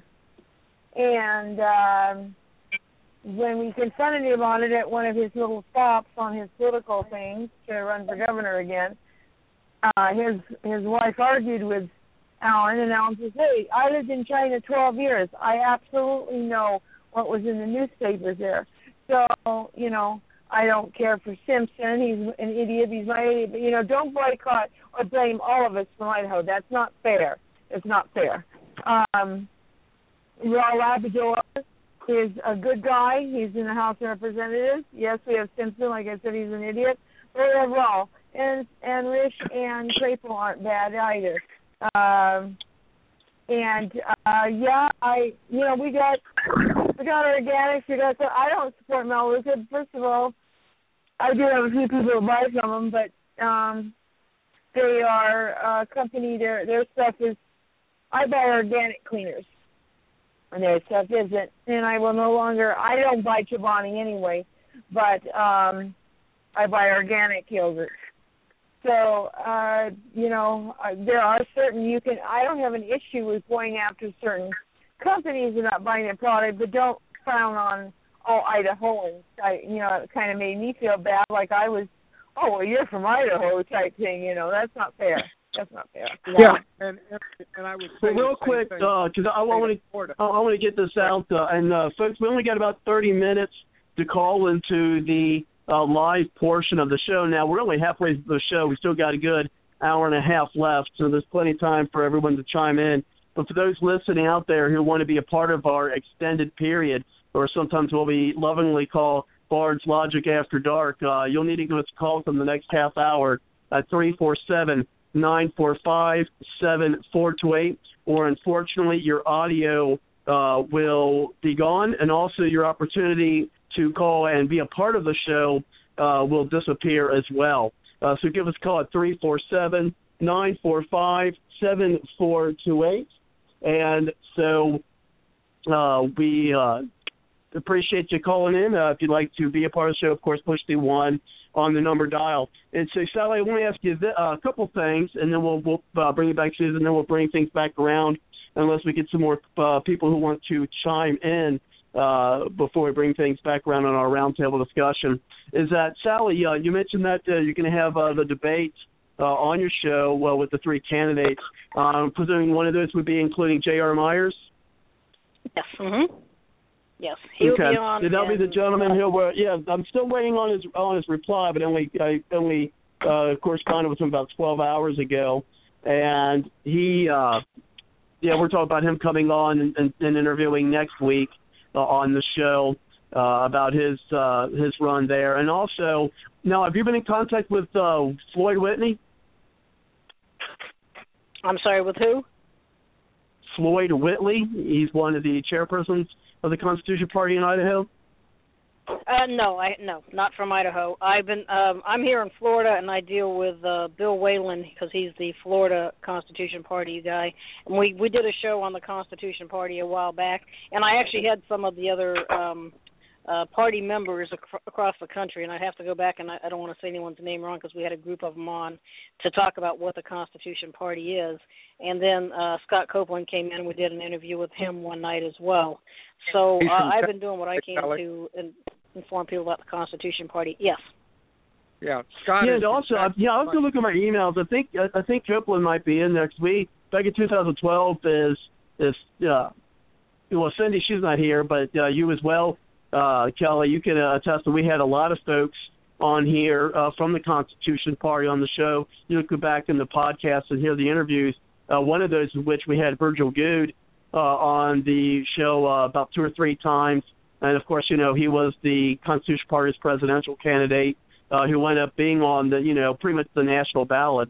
I know he was on the ballot here in Ohio, and then it was uh, on the ballots nationally. I actually got the opportunity to uh, to meet uh, Virgil Goode. I tell you what, salt of the earth, salt of the earth guy, and I tell you what, these past four years, Uh, would have been much better, in my opinion, if Virgil Goode would have, um, you know, would have, would have become president. Uh, so definitely uh, was interested in, in, in seeing him and see more about the Constitution Party. And we'll probably have more now. Uh, last question, and we'll bring things back around. Are they? Do, have you heard if they're still doing the uh, debate in Idaho, in Des Moines, uh, Idaho, on February the twenty-ninth? I have not heard anything about that. I haven't been getting any kind of update as to any change on that. As far as I know, they are. I would have to say that. The uh, okay. other thing, uh, right, well, just kind uh, of an F Y I, I, just curious, I, I did vote yeah, for the we Constitution were... Party last time. What's that? Yeah, I mean, yeah, I mean, yeah, it's uh, it's out there. I voted for Virgil Goode last time uh, for the presidential campaign twenty twelve. Uh, but yeah, we've interviewed a lot of those folks. But yeah, I just wanted to get a touch base on them. Uh, as well, so you know, that that should be interesting.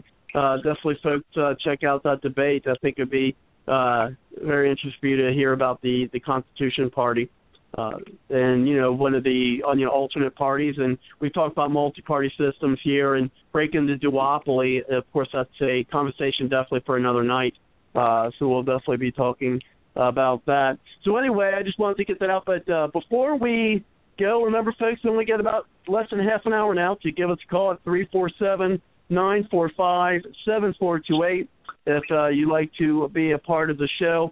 So just give us a call. And uh, I'm a little uh, backlogged on doing this, and that is uh, hearing our message from the Patriot Journalist Network.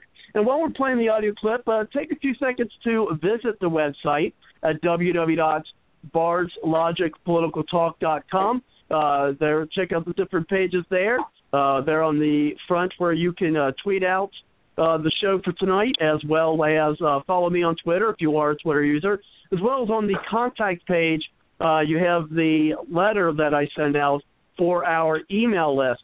So if anyone there would like to be a part of the email list or send that letter to your friends on your email list, of course, that is appreciated, and that is one way in which we share the episodes and the podcast with folks.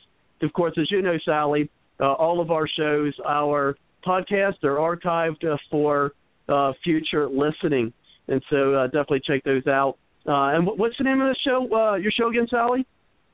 American Statesman. Blog Talk Radio, American, American Statesman. American Statesman?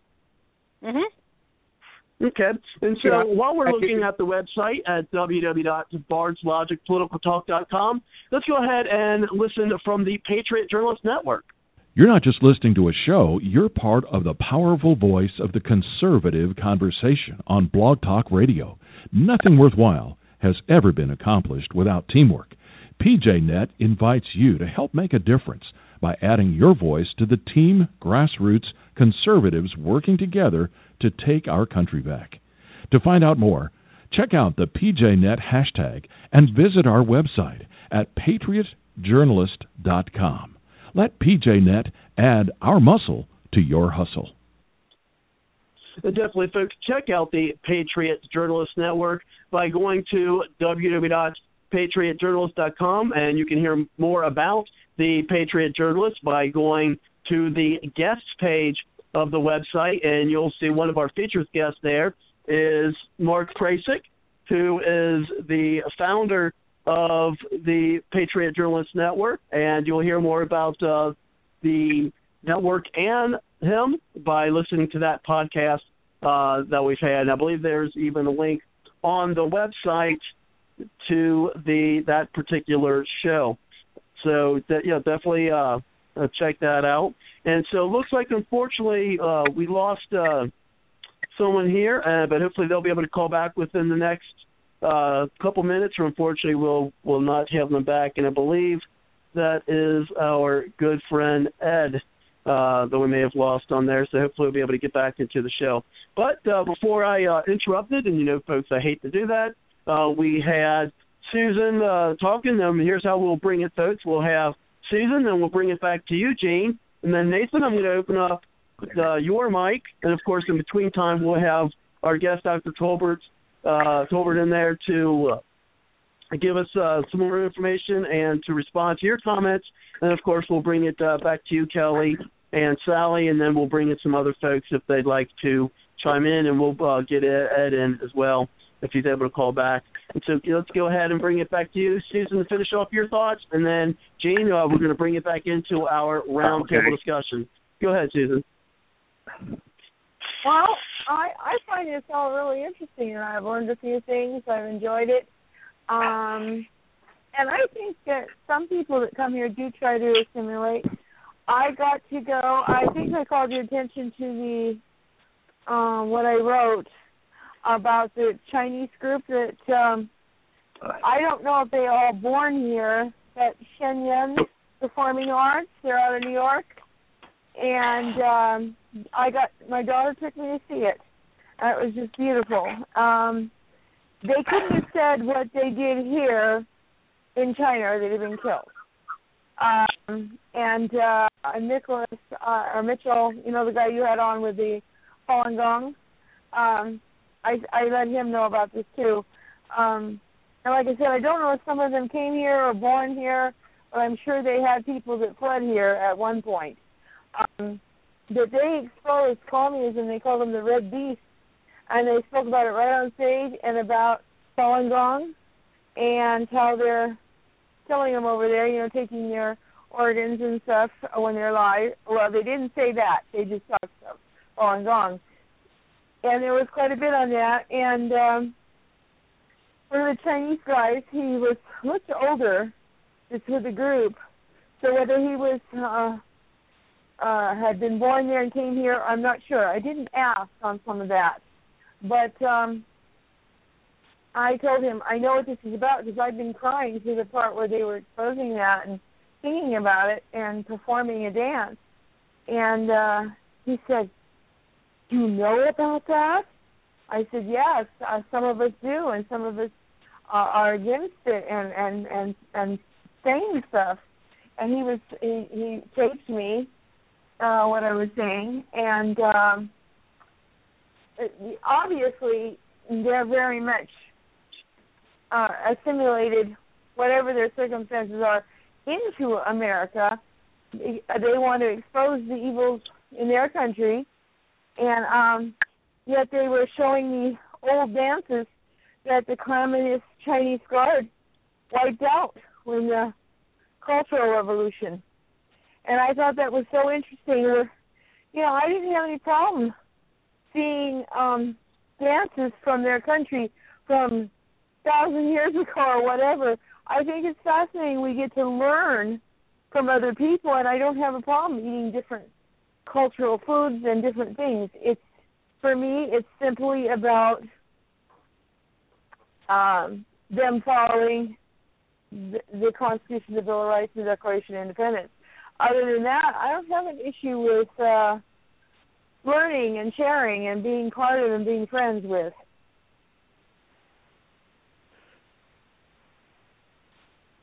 That's all I got to say.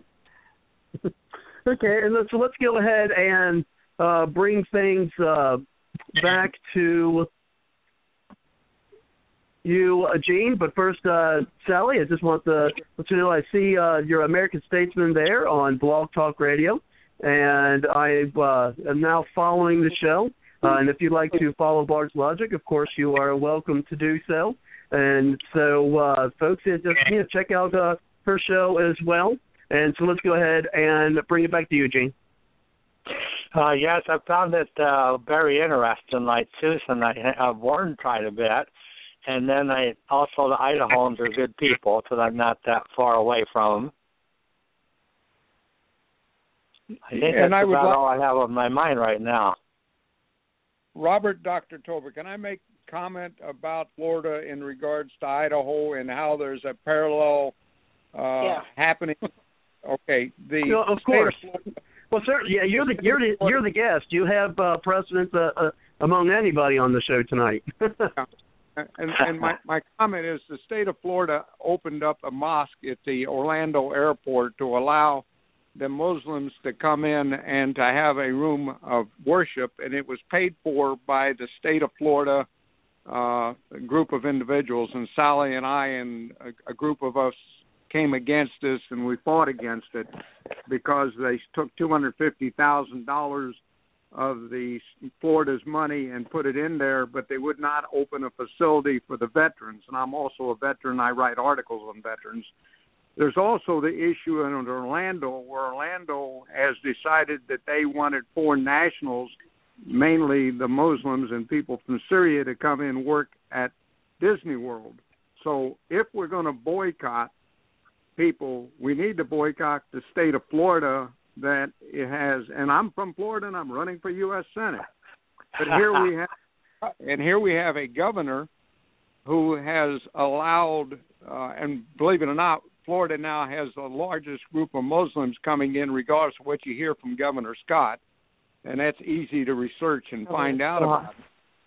But we're we're we're having this problem across the United States. It's not just Idaho or The, the state of Florida, but it's a problem across the state where we've allowed the Muslim, the Muslim Brotherhood and other groups of individuals to come and take American jobs. What they did, people that were making one hundred fifty thousand dollars were fired, and they hired people for sixty thousand dollars that came from overseas to take these jobs, and they forced the people that were making one hundred fifty thousand dollars to train the people that were making sixty thousand dollars. So there's, again, we go into this culture diversity, we go into what we're doing, we go into the Constitution, and so this all really comes back together that if a group of individuals, regardless of their culture, come into America and violate an American citizen's rights, is that correct? And what are we going to do as American citizens to protect our culture and the U S Constitution? And that's what the show is about. Does anybody like to comment on that? Well, I, I have. A, I can definitely add to it. Yeah, we'll bring it back to you, Gene, and we'll bring in Nathan. Go ahead. Well, I, I, it sounds like a lot of things that are going on. I don't think they're right that we're uh, we're discriminated against, just the regular American people, whoever they may be. Well, we are when we we fire an American citizen and give the job to a foreign national because they'll work for less money, who is not a U S citizen or a legal immigrant. We're bringing them in under the policy what do they call that, Sally, when they brought that two hundred fifty thousand uh, people in? It was all through the H one B visa program to bring in the, the foreign labor. Uh, they they make half the money. It's it's disgusting. I, I've worked in I T for many years, so I know I've I've dealt with it firsthand. And I went out and met with the the I T people, and I met with the attorney who's taken the, the class action suit against Disney. And um, just you know, I personally tell people I, I wouldn't go to Disney. You know, and people say, well, I, I, yeah, I live right here in Central Florida. I'm not going to go to Disney. I'm not going to support people that trash Americans. It's Americans first for a change. You know, it's just it's, at some point we have to take care of our own. I am a strong believer that charity begins at home, and you got to take care of your own people first before you try to help others. It's just it's absolutely ridiculous that we sell out the American people. And, you know, um, just one quick thing, something that Susan had mentioned earlier. Obviously, I don't dislike people of Idaho. That's not the point. However, it is the it's the it's those in charge, those who are leading Idaho, who are saying, you know, we don't really care about the rest of you out there. We're going to take care of our special interests first. And the only way I can fight that is by not participating in it. And I, I that's why I reached out to the potato growers, the Idaho Potato Commission, because I think if they realize they're hurting their own business, they might say, wait a minute, maybe we should rally around Americans once again in America. Some people, and but I, I would tell people not to go to Disney, and I, I have done that. I put it out there. Don't support people or organizations or whatever it may be that are hurting this country.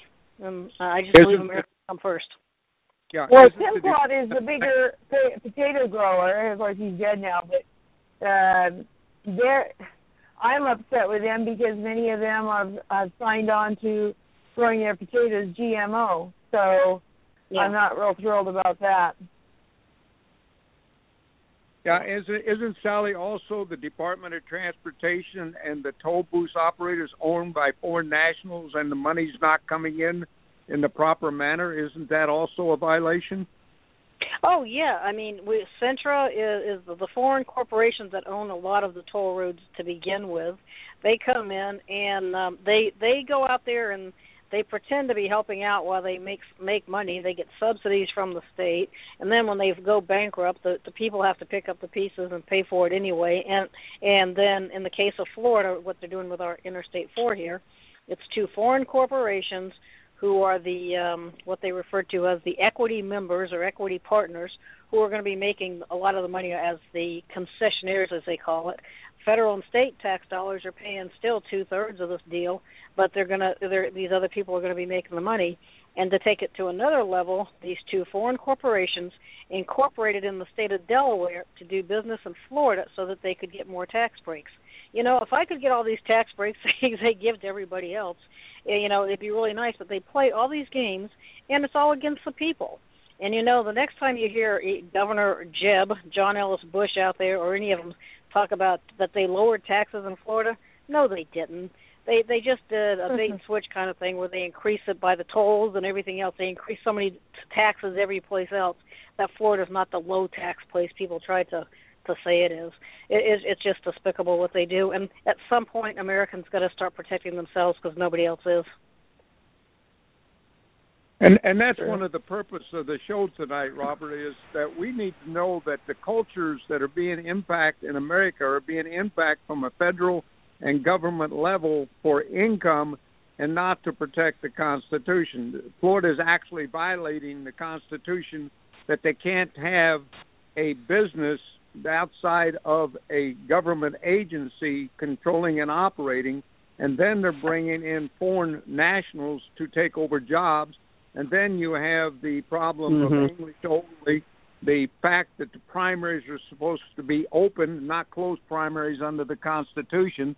And there's so many violations of the Constitution. So what I wanted to do tonight is to inform and bring the people into the fact that your community is being taken away from you by the federal government by allowing immigrants to get better care and services than your American population. I've traveled through the state of Florida. I see more homeless Americans than I do of any other group of individuals in America.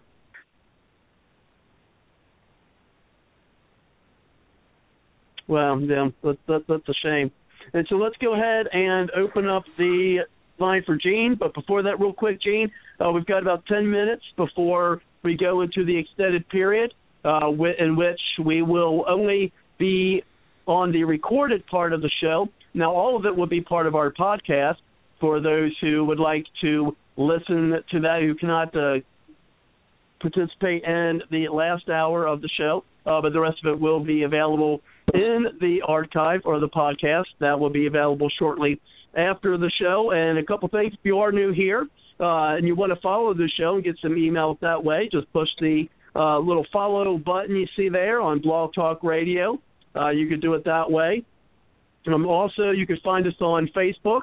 Uh, just a c- couple ways to do that. The easiest way is to go to the website, uh, but you can also go on Facebook and just put it in the search engine, the Bards Logic Political Talk, and you can see the uh, Facebook page as well as a little group that we have there on Facebook as well. Uh, check that out. Uh, and also, uh, you can find me on Twitter. You can follow me on Twitter as well uh, there, so if you'd like to do it that way. And uh, if you're going to call in, uh, call in between the next nine minutes at three four seven, nine four five, seven four two eight. Uh, and then we will get you onto the show if you push the one on your number dial. And so also, of course, uh, I've had on the contact page the email letter that I send out to folks on the Bards Logic Political Talks email list. And if you'd like to add that, then I'd appreciate it if you did. Put that letter to your email list and send it to your friends so they can uh, listen to the podcast and hopefully uh, join us here on the show and subsequent shows as well. Uh, that'd be great. So let's go ahead and bring it uh, back to you, Nathan. Uh, Nathan, I've got your mic open. You go ahead. Okay. Hey, uh, just sitting here listening to all this, I'm gonna tell you one thing we need to we need to get in our minds. Uh, what, where, what all these problems are coming from is we've been taught that uh, all elections, all politics are local, but that's not true. The stronghold is at the top. As long as we keep electing these same people, it's going to be the same thing. It's going to be Uh, citizen candidates that's going to go up there. In two thousand ten, out of the two thousand nine Tea Party, there was more than thirty thousand people running across the country for offices at all levels. And at the end of the day, other than a handful of them nationally, most of it was all the same Republicans and Democrats elected or reelected. Uh, right now, there is fifteen hundred, fifteen eighteen people, citizens, registered to run for president, and we all we hear about is uh, the same same old names.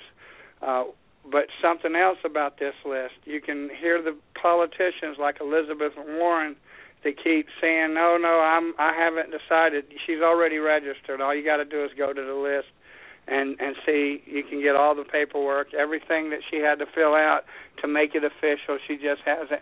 So she's talking trash out of her mouth.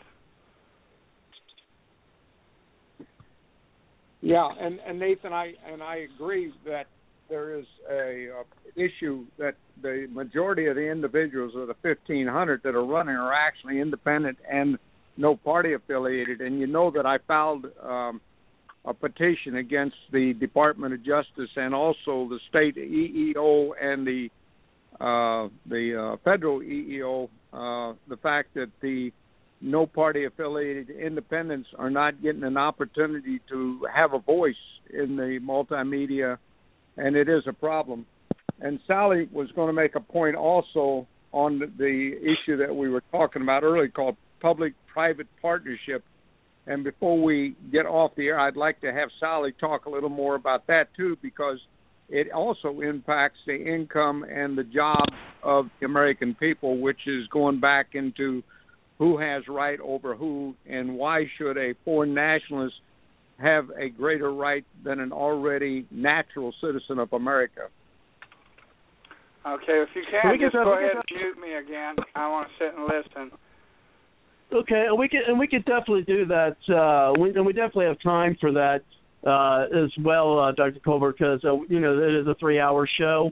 Uh, or about two hours and fifty-nine minutes to be exact.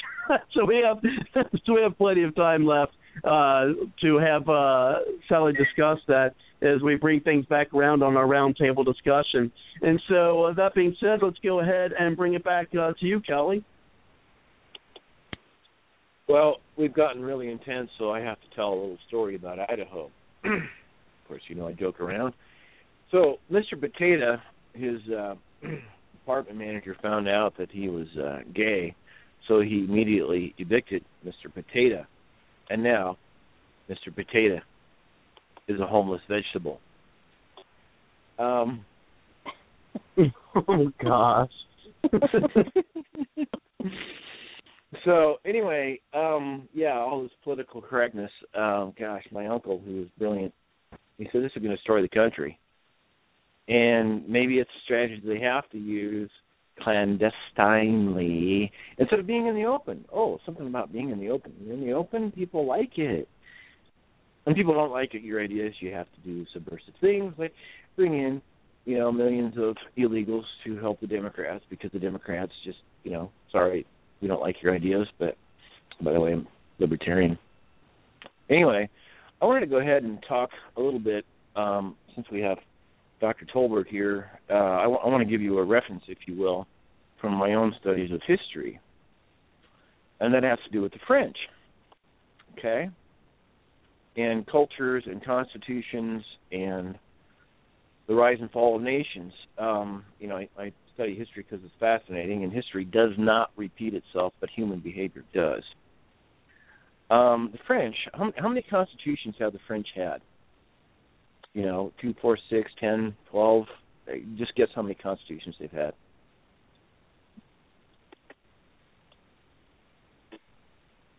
Fifteen. Fifteen? The French have had twelve constitutions. What happened was in the seventeen nineties, they're like, oh, look, the American colonies are firing their king. Yeah, let's fire our king. And then you had the Reign of Terror, and fifteen thousand people got killed, and this ugly thing. And so then they tried, tried to have a constitution in two, three, four. Next thing you know, they're at twelve constitutions. Twelve. I guess in France you could say the constitution du jour. And so it's, it's fundamental to see how a culture responds to a constitution. And the French people, they just, I don't know what their problem was, they just couldn't get it right. Our, our culture, mostly from the British system and the British law system, you know, Blackstone's commentaries on the British law and the idea of the, the law above government, uh, set well with our founders, and it's still surviving to this day. But when you bring in different cultures, legal or illegal, they may have no respect of the Constitution like the French. And by the way, one of our most corrupt states is Louisiana. I wrote a book getting calls from all over the country, and everybody claims their, their state is the most corrupt. Well, Louisiana, I, I would believe, is a winner, and that's a French-based culture.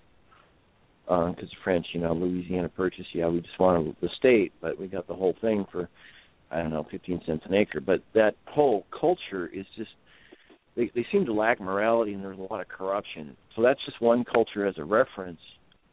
And so when you consider your studies, which I applaud you for, uh, Doctor Tolbert, when you consider your studies of different cultures and how the Constitution will be dewatered, uh, denuded, and even just, um, uh, it was a good idea, you know, in the seventeen hundreds, but it doesn't apply today. That's when America, through multiculturalism, is really going to go in the downfall.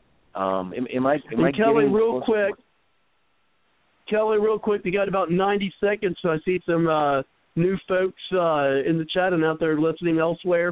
Uh, if you'd like to call in, you need to call within the next minute at three four seven, nine four five, seven four two eight, or your audio will cut off and you'll miss the extended period of the show. Of course, uh, the show in its entirety will be available to the podcast, but if you'd like to listen in or even chime in, give us a call at three four seven, nine four five, seven four two eight. seven four two eight. Thank you very much, Kelly. I had to do that uh, program note. Go ahead. Okay, that's fine. Housekeeping. So, yeah, um, Doctor Tolbert, I guess, am I beginning to get your message that certain cultures, um, although they may be great, wonderful people, they're just not getting the idea of the Constitution? Is, is that one of your themes tonight? Yeah, well, of course it is. And you know, what you're saying is in seventeen ninety-one, the French wrote their first constitution that was short-lived under the monarchy. And then in nineteen fifty-eight, you know, the French tried to change their constitution to be more in line with the world power. And then, of course, we then went into the euro, where everybody joined together and violated all the European constitutions. And they had the governors coming together, and now we're looking at certain countries wanting to leave the euro in order to bring back the Constitution. Whereas what we're finding under the Illuminatis and the Jesuits, that if we had one currency under uh, the United Nations, that we would then not have any culture at all of America or freedom. So what's happening is the assimilation of cultures in America in order to take you to one world power under a socialist realm. So, yeah, if you look at it, and you look at all the countries, their constitutions, their dictatorship, the drug lords, uh, the rebellions, the fact that wars are paid for by people who are benefiting financially, and that if I can destroy the American culture and if I can destroy the foundation of America, I take it over as one world power. So if you're asking me how that all fits together, it fits together with the fact that if we allow America to continue to dilute the U S. Constitution by allowing different cultures to come in, we are not going to have an America. You know, as you know, the United States of America is a corporation owned by ten square miles by the British banking system after the Civil War. So there is no such thing as United States of America. The federal government, in fact, has taken over illegally and dominates the the states, where the Obamas have made a comment that we're a democracy, where in fact we're a republic and a federalism. So if we get into historical data of constitution of other countries, its impact, what we're finding is new countries that are now forming the Constitution are following the U S. Constitution, and they are, in fact, more adhering to the Constitution of the United States than the United States itself is. And these foreign countries are finding, by using the, the format of the United States Constitution, they are becoming productive, and the United States is becoming a third world country. So are we going to allow culture diversity to change America, where we become a socialist country? And that's where we're heading, and it's because we're allowing things to happen. Wow. Well, let me let me ask you this question. Um, okay, so abroad, like China, for example, are using capitalistic, communist, uh, not communist, capitalistic and constitution principles, and they're doing, you know, pretty well. But here in this country, cultural diversity is, you know, through immigration, is really hurting us. Here's my question. Do you see, um, or do you believe, okay, in your opinion, do you believe that immigration is uh, the number one future f- threat, the number one future threat to our Constitution? If you're asking me, is the way we are handling immigration by allowing the federal government to control it illegally? Absolutely. If you're asking me if we make it a state issue as per the Constitution, that anyone coming into a state must file a petition, afterwards spend seven years within that state and be of good character, not send any money abroad, not get any uh, outside assistance from the federal or state government, uh, that the communities, again, take charge, that we set restrictions on big businesses, we don't let foreign powers come in, that we eliminate the I R S, we go to consumer fair taxes, we follow the Constitution as far as the banking system, you close down the Federal Reserves, uh, you coin the dollars according to the Constitution.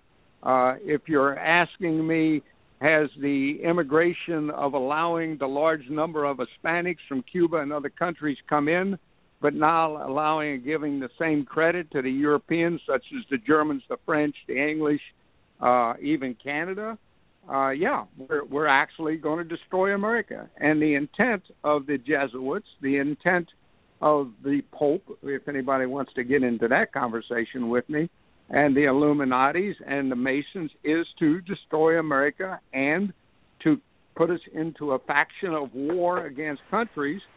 We're spending nine dollars out of every ten dollars spent in Syria is coming out of U S taxpayers. So there's mm-hmm. a lot of factors involved that far surpass what we're talking about tonight. I mean, I can get into a lot of issues that are impacting. So everything we talk about, about culture diversity and assimilation of these cultures, is all coming down to the fact that if I can destroy the Constitution, if I can destroy the fact that we're a republic and a federalism, and I'm going to sit there as a president of the United States and be on television and tell you about a democracy, which is totally wrong under the Constitution, if I'm going to sit there and tell you that I'm going to allow all the Muslims to come in, and there was actually one hundred Muslim people that wanted to come in from Syria, three of them were Christians, ninety-some of them were actually Muslims from Syria. They turned back the three Christians and allowed the ninety-some Muslims to come in through the president's program, which is totally illegal. So are we letting cultures such as any culture, and it's not just the Caribbean, which my paper is written on, and the Hispanic, and for me to take a paper and cover every culture would have been quite a task in itself, because it, there's a lot of diversion. You know, I have a son that was born in Germany, and he's an American natural citizen because of the fact I was a military person at the time of his birth. So one parent could be a have a child overseas if they were part of an embassy or of uh, the military, and that child would be an American citizen. And this is what happened with McCain. McCain had two parents. He was born in Panama. He became an American citizen. You go to to, to uh, Romney. Romney's parents were both natural citizens. He was born in Mexico. He was authorized. Rubio in nineteen seventy-one was born. His parents don't become a U S citizen until nineteen seventy-four. So by law, he was never a naturalized citizen. He never filed for naturalized citizen. He's not even eligible to run for the Senate, and yet he's a Senate running for president. Same thing with Cruz. So uh, we can get into a lot of different conversations about Constitution. Well, go ahead. Sounds like they're just wow. running uh, right over it. No, I, I no, I like this guy. Let him keep talking. I'm, I'm just like, you know, I feel so alone. I would like some of this info. Yeah, you know, I, I, I feel so alone understanding the principles that you espouse, which I've already learned. I feel alone at times, and I'm not feeling so lonely anymore. I mean, it, it's just, why are Americans not studying some of these basic principles that made our country great? I, I, I, it's so frustrating. And, and your answer, again, is because your multimedia is owned by the Democrat and Republican parties. The Sun Sentinel told me they would not allow me to make a comment or a co- uh, a written statement on their uh, newspaper because I was no party affiliated. We filed uh, charges against the state of Florida for allowing Rubio to even be on the ballot since he's not a natural citizen and he's taking money in for donations. We filed charges against the uh, Supreme Court. We filed charges uh, and, and we're being totally ignored, yet we have a right to a citizen to go directly to the Supreme Court. But when you write to Supreme Court, they say, well, you have no rights. You got to go through the lower court. Well, that's not true. As a citizen, if you have a question or a complaint against a state, you have a right to go directly to the Supreme Court.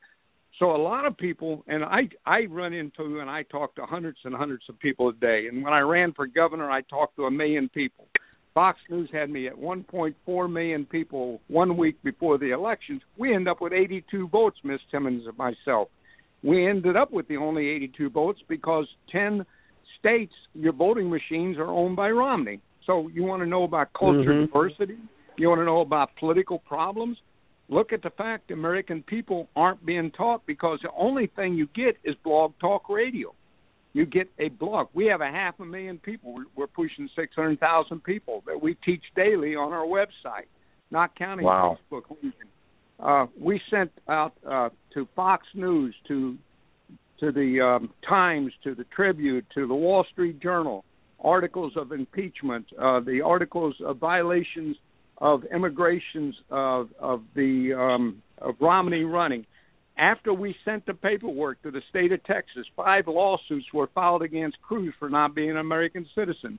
There's ten lawsuits against Rubio. Have, is it a coincidence that we wrote these articles? Common Core. I have a doctorate degree in education.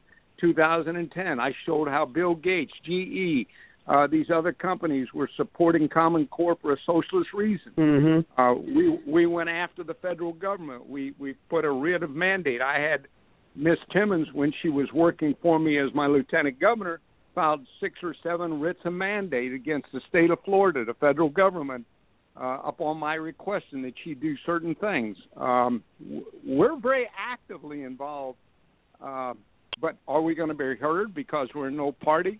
Well, the E E O says that even though we went for a job um, as the federal uh, state or for the state governor, Uh, that they can only come after or help you if you were going to job for a corporation. I said, well, excuse me, the state of Florida is a corporation. The United States of America is a corporation. If you deny me my rights as a natural citizen to be employed because I'm a no-party affiliation, you have violated my constitutional rights. This is where the culture problems are coming in. Who is sponsoring the Hispanic people? If I told you it was the Catholic Church, and if I told you the Catholic Church under the Jesuits were sponsoring the Hispanic Church, uh, the Hispanic people to come in here because they lost sixty percent all of their congregation, they needed to build up American Catholics again by bringing Hispanics in so they can refinance what they're doing under the United Nations. People would laugh at you, but it's happening. Wow. No, I wouldn't laugh at you. Wow. Well, I'm, I'm not a fan of the Catholic Church system. I know some really amazing, awesome uh, Catholic people that have a very good faith, but the system of the Catholics is just wrought with um, subtle deception. Okay, I'll just get it out there. Um, well, I'm, I'm just, yeah, the Pope, the Pope's even concerned himself that he's going to be assassinated by the Jesuits because of the, some of the things that he's doing. Up until nineteen ninety-nine. Oh, the Pope is a Jesuit. Say again? The Pope is a Jesuit. Well, actually, there's two sides of a Jesuit. There's the Jesuits that control the Catholic Church, and then there's the Catholic Church. You have to understand there is a separation between the two, and what's happening oh, is I do. that the Jesuits, yeah, the Jesuits are dictating to the Catholic Church what they're going to be doing. The Jesuits are the group that owns the Federal Reserves in America. And so there is a separation, but they have power over the nation of the Catholic Church in Rome. So you have to remember, we talked about this the other day. There are actually three nations you don't even know about. There, we talked uh, Monday that there's the London city.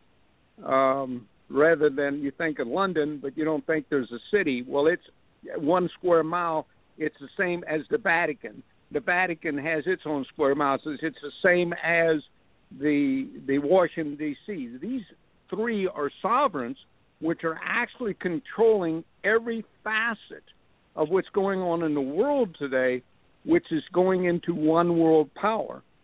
My comment gets back into the fact that the culture diversity in America in the days when we had the Europeans coming in, when we had the Chinese coming in, when we had all these people coming in, it was to build up industry and make America a world power. Today, the purpose of the cultures coming in is to destroy the culture of America, to make us a service country, and to not allow us to have the power that we had as the military might, educational forces, and everything else that we were doing. So this is the, this is what's happening in America today. Now, you got some good info on it. Uh, being a Seventh-day Adventist, we have studied about the Catholic Church, and it was written about in our first history, and Missus White wrote about them very heavily and very extensively. And I knew about the Black Pope and all the stuff behind it in history and how they persecuted. And um, the Titanic was taken down by the Jesuits. Yeah, well, you know, the Catholic Church and Hitler were very closely tied together during that. And then we talked yes, about this. He was Catholic. He was Catholic. Yeah. Right. And Ford Motor Company actually provided all the motors for the uh, tanks in Hitler's army, and A T and T provided all the communication. We had Arnold on the show uh, uh, Monday with Sally, and we were getting into the conversation that a lot of people aren't fully in knowledge or know about what really is going on in the world today. And speaking of Sally, let's go ahead and uh, bring bring her back into the roundtable discussion. Go ahead, Sally. Oh, geez, where do we begin here? we, we've allowed our the, uh, we we've allowed the, the culture to be taken over. I mean, it's I, I say we have the massive we have a major major identity crisis. People don't really even know what it means to be an American anymore. Somehow, you know, you're not allowed to have uh, be an American because that means you're discriminating against somebody else. You know, if, if people want to come to America for all the right reasons, then they will they will come and they will be Americans.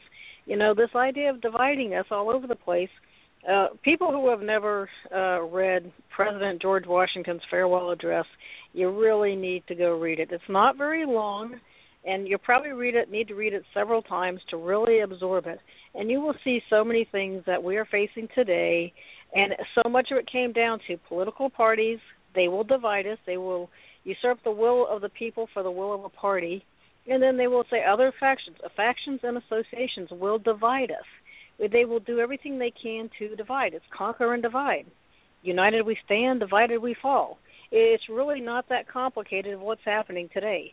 It's it's history repeating itself in so many ways, but see, at one time, you know, the whole idea of uh, freedom of the press, and of course, wait a minute, tell me what freedom of the press is, being able, uh, able to read whatever you want, freedom of speech, these were all things that uh, empowered the mind. You know, the people actually, the American people had a brain and they used it.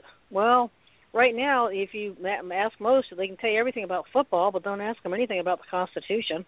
I mean, how, truly, how much do you think Donald Trump really knows the Constitution? You know, seriously. So we, we've got to get back to what it means to be an American. I don't think most people even know. And we've allowed our country to be invaded, and we've allowed the people, and the system has gotten so corrupt. I, I, I really, I, we talk about it time and time again on the show, is what is it going to take? Do we have to have a true second revolution? And, I mean, I myself, I have asked people and said, if I could get the people out there together to do it, I, I would do it in a heartbeat. Say, okay, Americans, well, the real Americans, please stand up. And by the way, don't go to work today. Don't do don't don't do anything. You know, we can shut down this government very easily. We don't have to have a bunch of morons in the district of criminals up there to do it for us. We can shut this thing down and we can take it back. But we all have to stand together. You can't. One person can't do it alone. Uh, the other thing I want to mention real quick is um, Doctor Tolbert brought it up, the public-private partnerships. uh, there can be nothing more anti-American than the public-private partnership. It is the massive collusion of the government and the private sector. And, you know, it's uh, when it comes to transportation, massive public-private partnerships out there all over the place.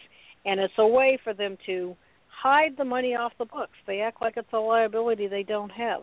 And there's articles out there. The Indiana Toll Road is there's good information. I happen to be um, well, transportation is one of my pet peeves, and how they're trying to take that away from us now too. They want to control us on a bus or a train or whatever else. They want they want to take away your personal rights to travel, and they're making it so cost prohibitive while they go out there and do it for foreign corporations to make them money. Uh, I mean, there's just so many things they're doing to destroy this country, and the American people are sitting there letting it happen. At some point, well, you either you know. Move it or lose it. Can I throw out something about this Google um, travel thing? I'm able to see things miles ahead of other people who are only looking in front of their feet. Imagine a world where Google has control over how you drive. This is Alex Jones and other people, and he didn't like cite this because of thin air. He looked at an M I T study. Okay, so we have these self self-driven cars by Google. All right. Well, what happens if you combine that with the database? I know it's a little bit radical, but I'll just I'll call it. All right. Combine this with the database. Oh, this person loves liberty and the Constitution. Oh, whoops, he hit a tree. Oh, well, you know, we don't know how this happened. You know, next thing you know, hundreds of people driving their cars, going to a Tea Party meeting or a Liberty meeting or a Freedom Forum. Um, wink, wink, nudge, nudge. If she's still listening. All right.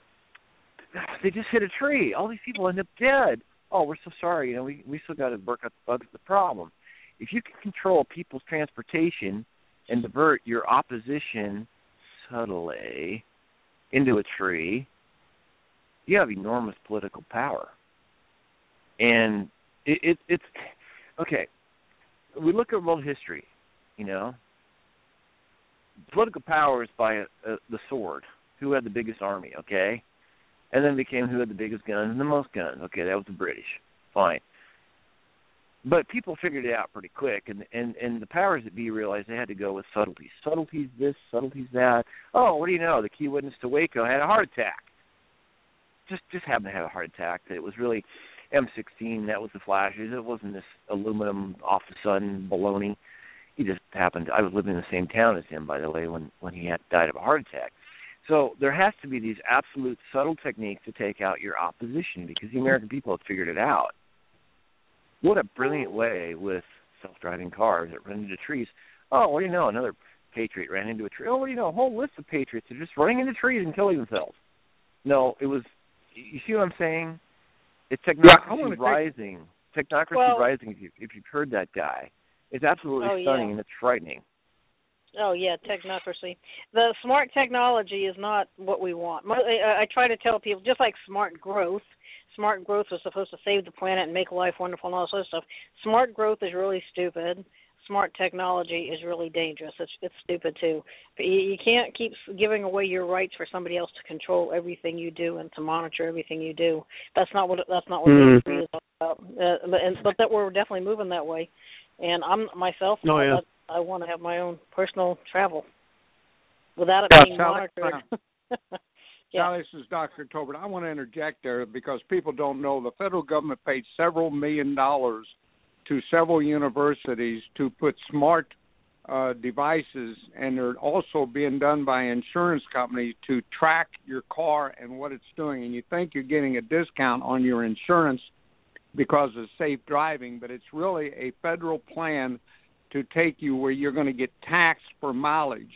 Four of your states. Oh yeah, is that that uh, progressive click click it thing or whatever? That's correct. That's one of them. But what's happened? There's actually four universities in four states that are passing a law in two thousand eighteen. Not only will you pay taxes on your gasoline, not only will you pay toll taxes, but you will also pay mileage tax. Now, the key behind this is the federal government, going back to what you just said, being able to track you. The whole purpose of going against your rights to be on the highway, the fact that you're not supposed to really have a driver's license, it's a violation of the Constitution. The fact is that you're not supposed to have to pay a toll, and the federal highways were only instituted for the movement of military and never meant for the purpose of commerce. There were so many things that are being done, and we're moving to the next step that every car has got a tracking device in it. These tracking devices is going to let you do exactly what you say. Wherever Doctor Tolbert goes, the N S A is tracking his telephone. Wherever Doctor Tolbert drives, the N S A now has a tracking device in my two thousand fifteen, mm-hmm. two thousand sixteen. So there is no more freedom in America. And all of this is being happening to us, and people are not even aware of it. Well, yeah, it, it's frustrating. I, I want to throw this out. I'm, I'm, I have a degree or two in civil engineering. And the, the your regular car, you go to work, you go to the grocery store, the movie theater, whatever, the amount of wear you put on the road is like zero point zero zero one percent. It's ridiculous. The the the wear the real wear and tear on a road is the eighteen kip semi axle of a semi truck. That's what grades down the road more than the cars don't even like. It's like it's a joke, but they want to put a mileage task. Well, you're you, people are going to buy it. They're going to buy that. Oh, uh, gee, I don't want to wear down the road, so I'll get this device and pay my tax. Really? zero point zero one percent. It's it, it, it, the deception is ad nauseum to get us to do things, to give up our liberty. And, of course, you got information, information age, you know, again, back to technocracy rising. I got a buddy. He's taking a college class now. A long story, he's taking a college class. And one of the professors, this is business law, what's the point of a constitution in government? I'm like, oh, I'm going to answer this question. Maybe your professor can look at my answer. No, I'm not submitting that. You know why? Because I do not want colleges, which would turn this over to the federal government, to, to have a profile on me. I can't believe the information they're extracting from people through college and the Obama bill to go to college. Oh, you get lots of money, and then they get to understand how you think by your papers. Wait, this is business law. Yeah. I'm talking about the Constitution. It's like, what's going on here? It's information extraction. It is unbelievable. And they'll figure out who is for their New World Order, who is against it, technocracy rising. It's unbelievable that I, I, I fell into this for a little bit, then I'm like, I ain't giving him my paper. It, you know, my buddy, he, he figured it out right away. He says, oh, the real trick is just to give him the answer he wants. It doesn't display that I know about the Constitution deeply, and I love it. And it's frightening. Think about how many kids went to college under this Obama Pell Grant, whatever thing it was, and now the federal government has files, assuming the Pell Grants and professors turn this paper into some database where they record everything. I mean, we're getting to the point where, and of course, you got the rewards card. Go to the hardware store. Do you have an Ace rewards card? No. I go to the convenience store. Do you have a rewards card? No. Why not? I don't want people to know what I'm buying. So you can have this database, not just your criminal record, but what you like to buy, what you like to read, what your opinion is in a college class, information ad nauseum, and they can figure out, you know, you get your credit rating. It, it, they have so much information on people that is point blank frightening, and they will pretty soon be able to figure out. I mean, I, Adolf Hitler would be salivating like a kid in a candy store at the technology we have that can be used against people who oppose Hitler. It's frightening. Yeah, and of course this all goes back to Common Core, and I wrote an article on it, how Common Core and the uh, G E and uh, the uh, Democratic Party, and how back in the nineteen forties and how communists actually started uh, Common Core, uh, socialism, and how Uh, Bill Gates got behind it in order to take it to a different level. And so this all ties back in together of the government uh, dumbing you down. Uh, this is part of why they don't want you to know the Constitution. This is why lawyers are no longer taught the Constitution in law school. Uh, this is why students going through college have no idea what the Constitution is. They think they do, but they're not given the full extent of it. So all of this is about the fact that if we can change the way we think or the culture of America, we can make America part of one world power. And this is the whole purpose of understanding diversity of culture. You have to have the diversification of culture, and that culture has to all support the United States Constitution. E pluribus one, or e pluribus unum, out of many one. What bound, in, in the start of our country, the eighteen hundreds, middle of the nineteen hundreds, what bound us? It was an ideal, which was the Constitution. It's that simple. But whoever wants to control the world for their dictatorship, they've got to go and just shred the Constitution.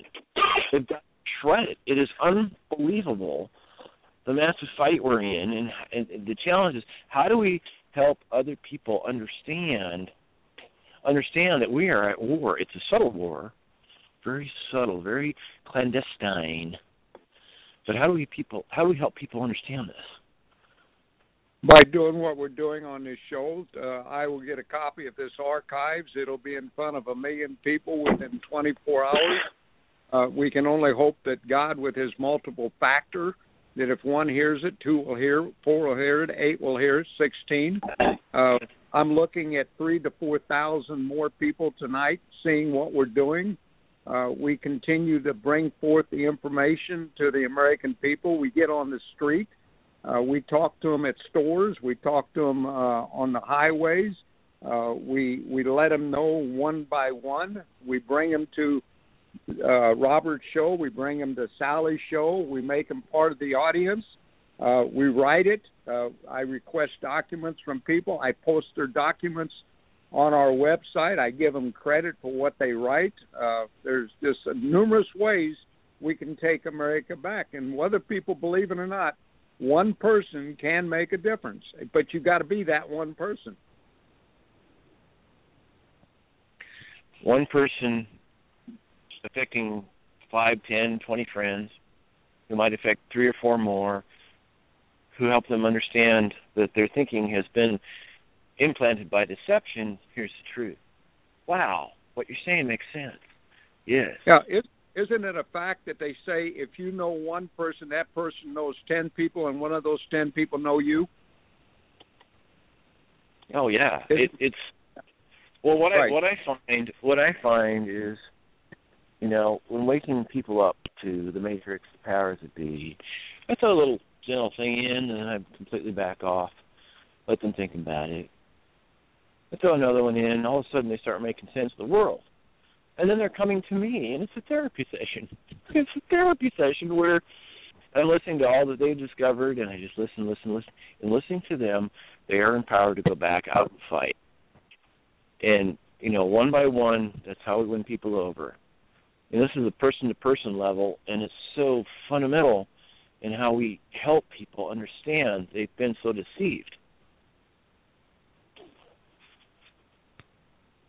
Right, and, you know, and the deception starts with the press and the television. That's where deception starts at. So how do we get, and this is one of Sally's big keys, is that why are we watching a football game instead of being involved in helping and saving our country? Why are we spending hours listening to people that are not doing us any good? Why are we not asking the government, why isn't this individual being allowed to speak?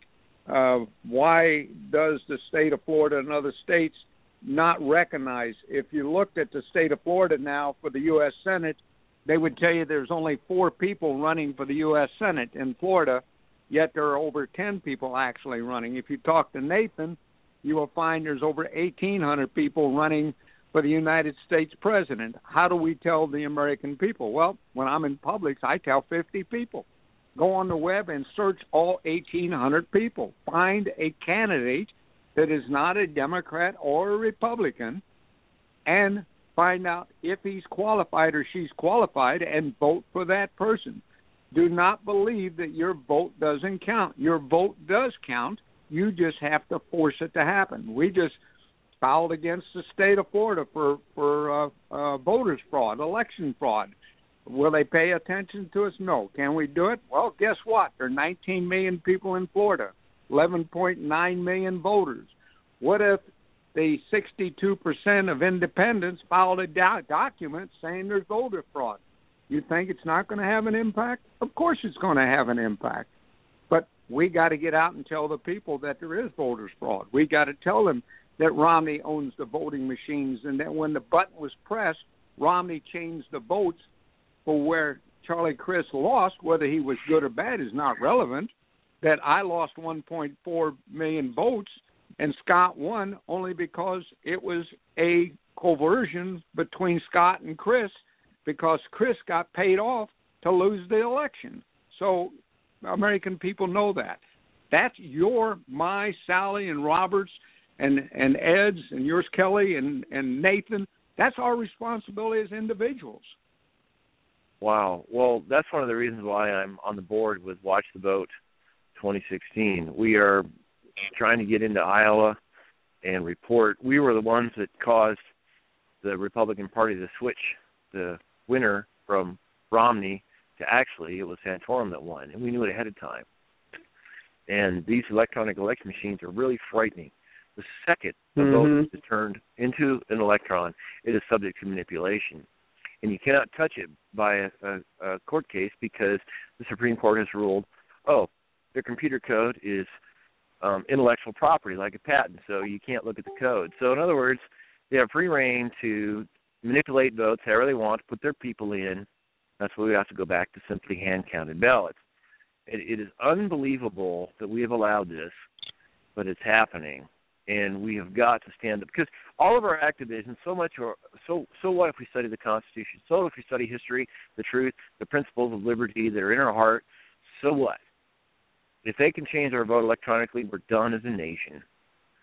That's, yeah, that's, that's true. And I've, uh, right. a couple things. One, kind of the, the, the backtrack a little bit.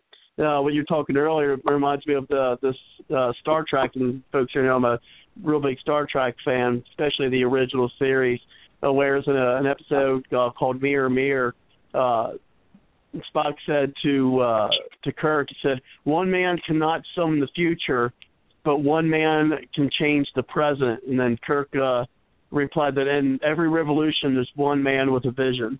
And so I thought that kind of reminded me there uh, on that episode that you guys were talking about. Folks, and I agree, and I think uh, Jim Collins oh, yeah. Junior was had him on the show a couple of times uh, to talk about, you know, the, the voting machines and things of that nature. And I'd really like to get him uh, back on the show to talk about that, especially since, you know, we'll be coming up to an ele- another election year. I mean, I I mean, I miss Chad.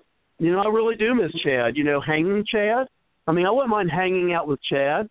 Uh, so, you know, let's try to get Chad back so we can hang a little bit. And, you know, maybe that'd give us some cause to, you know, celebrate having Chad back. So let's, let's bring those Chads back. Uh, what, what do you guys think?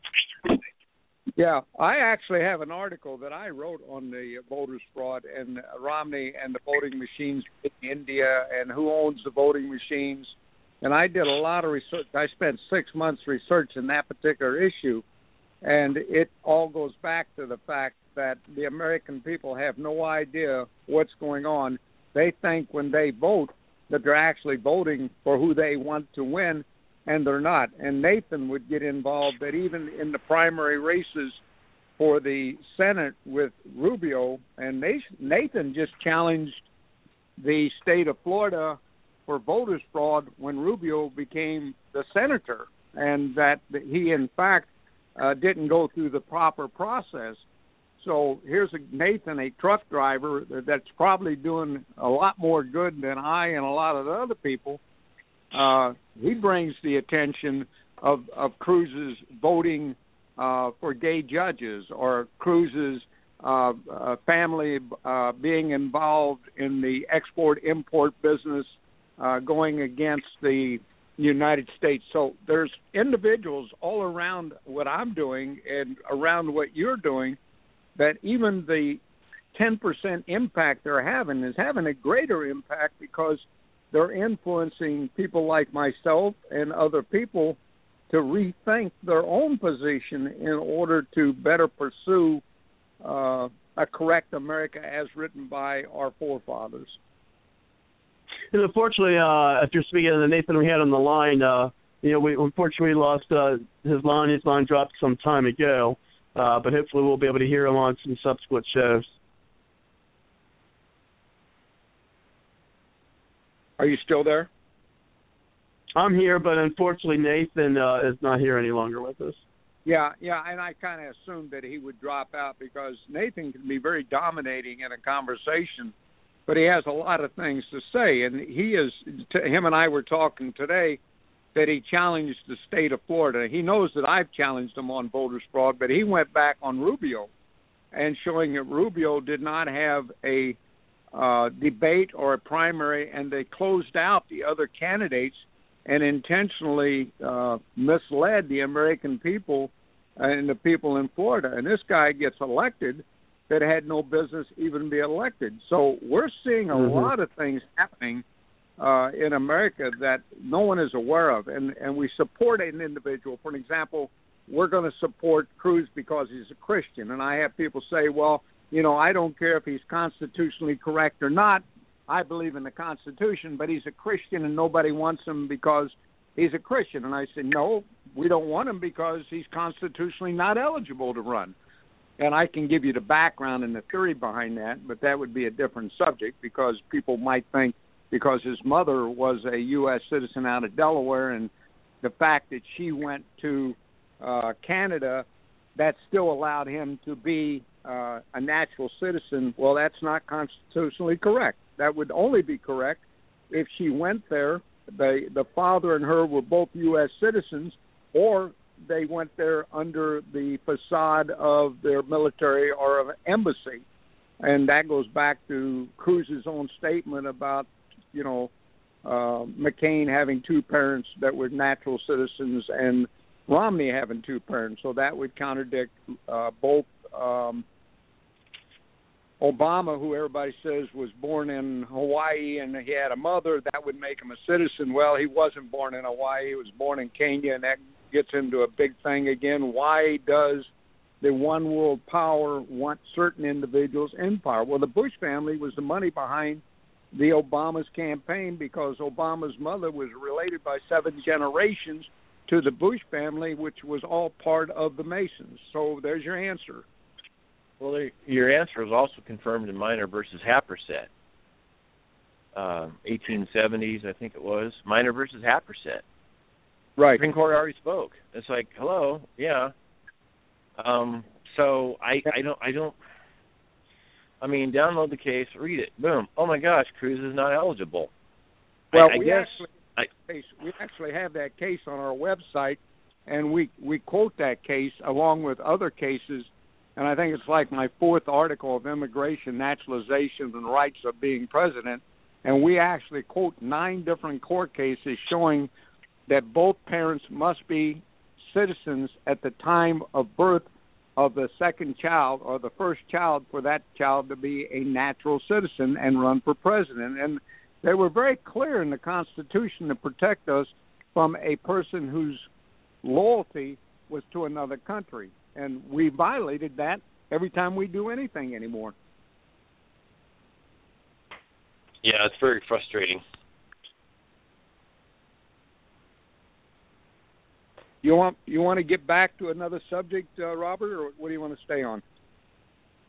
Well, it looks like we only, unfortunately, have I've got a number of folks here on the line. About you know ten, maybe uh, fifteen minutes, not quite fifteen. Uh, before having to close things out, for uh, deceiving, if you can imagine that. Uh, but, uh, you know, when you have fun, time flies. And so, we, I mean, besides myself, which, you know, I, I don't want to have some closing comments, but I will have to do some things to close out, close out the show. Uh, but we do have yourself and uh, three other people on the line. Uh, so for some closing comments, actually, wait a minute. Four people other than myself. And so, I mean, other than you, Doctor Tolbert. So let's go ahead and get uh, everybody a couple minutes, maybe three minutes for some closing comments. And unfortunately, I have to close things out. And so what we'll do is uh, we will start with you, Susan, and then we'll bring it to you, Sally, and then Jean, and then Kelly, and then Tolbert, then myself, uh, closing things out. We each get about three minutes, you know, gosh, not even that, maybe two, uh, to get things uh, closed out. So we'll go ahead and start with you, Susan. Go ahead. Um, well, I would like to get – I have a lot of information, but there is a lot of fighting in my group on this. Ted Cruz and Rubio and who's eligible and who isn't, and oh, my goodness. I mean, there was some nasty stuff. I mean, there's a few slurring comments. Conservatives can be just as nasty as liberals when they're going at each other's throats about uh-huh. a topic. Ha ha ha! Oh boy, do I know that. You know, I run the group and I'm like, oh God. Um, so I would like to uh, get his information to be able to, and I don't know how he get it to me unless I give the email. So, yeah, because he was talking about that. If he could send it to me. You want to... Yeah, one, one way to... What? Sit. Go ahead, Susan. What? Oh, well, well yeah, if you, if you want to... Yeah, if you don't want to give out your email, one thing we can do is uh, you can go to, uh, to get, to get her the information, you can go to the contact page on the Bards Logic Political Talk website, and you can send me a message with that information, and I can forward that over to you, uh, Susan, if you don't want to give uh, your email information over the air. Uh, that's fine. They could just oh, go I to the contact page. and send it to me. I, there's only a few people on there, so I don't mind giving my email on the air. Well, yeah, um, on the line, but there'll be other, there'll be a lot of other folks who aren't on the line who are oh, listening yeah. in both live and on the archive uh, as well. So that's oh. a few, of course. Oh yeah. Okay, um, I will just. It's uh, where it's on the media website.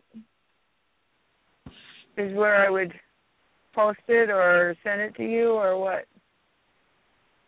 Well, does anyone get any information on the, uh, you said with Rubio, what they could do is uh, if they'd like to send it to me, they can send it uh, to me uh, through the contact page of uh, bards logic political talk dot com. And, yeah, they, I've got a, a contact page there where they can just put in uh, their contact uh, information, send me a message.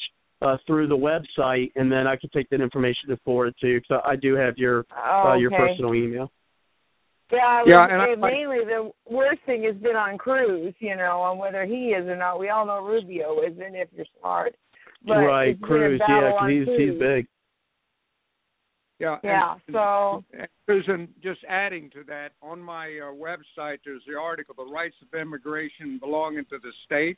There's also the article of uh, on um, uh, the naturalization. There's articles on my website about uh, the uh, Rubio issue. Uh, there's also lawsuits being filed in the state of Texas uh, against uh, Cruz. Most of these articles can be found by just going to w w w dot c f a b america dot com. There are about five articles per page, and you have to click on continue to read the full article. And then at the bottom of the page, you go to next, and there's twenty-two nexts. So there's over one hundred to- total articles, and you pick a subject, whether it's legalizing marijuana, immigration, Common Core, districting, um, ethics, uh, you name the subject. I've written an article on it. It gives you references. I write most of my articles in dissertation format, so you can actually find out where I got my information from. Okay. So, I don't have a pen on me.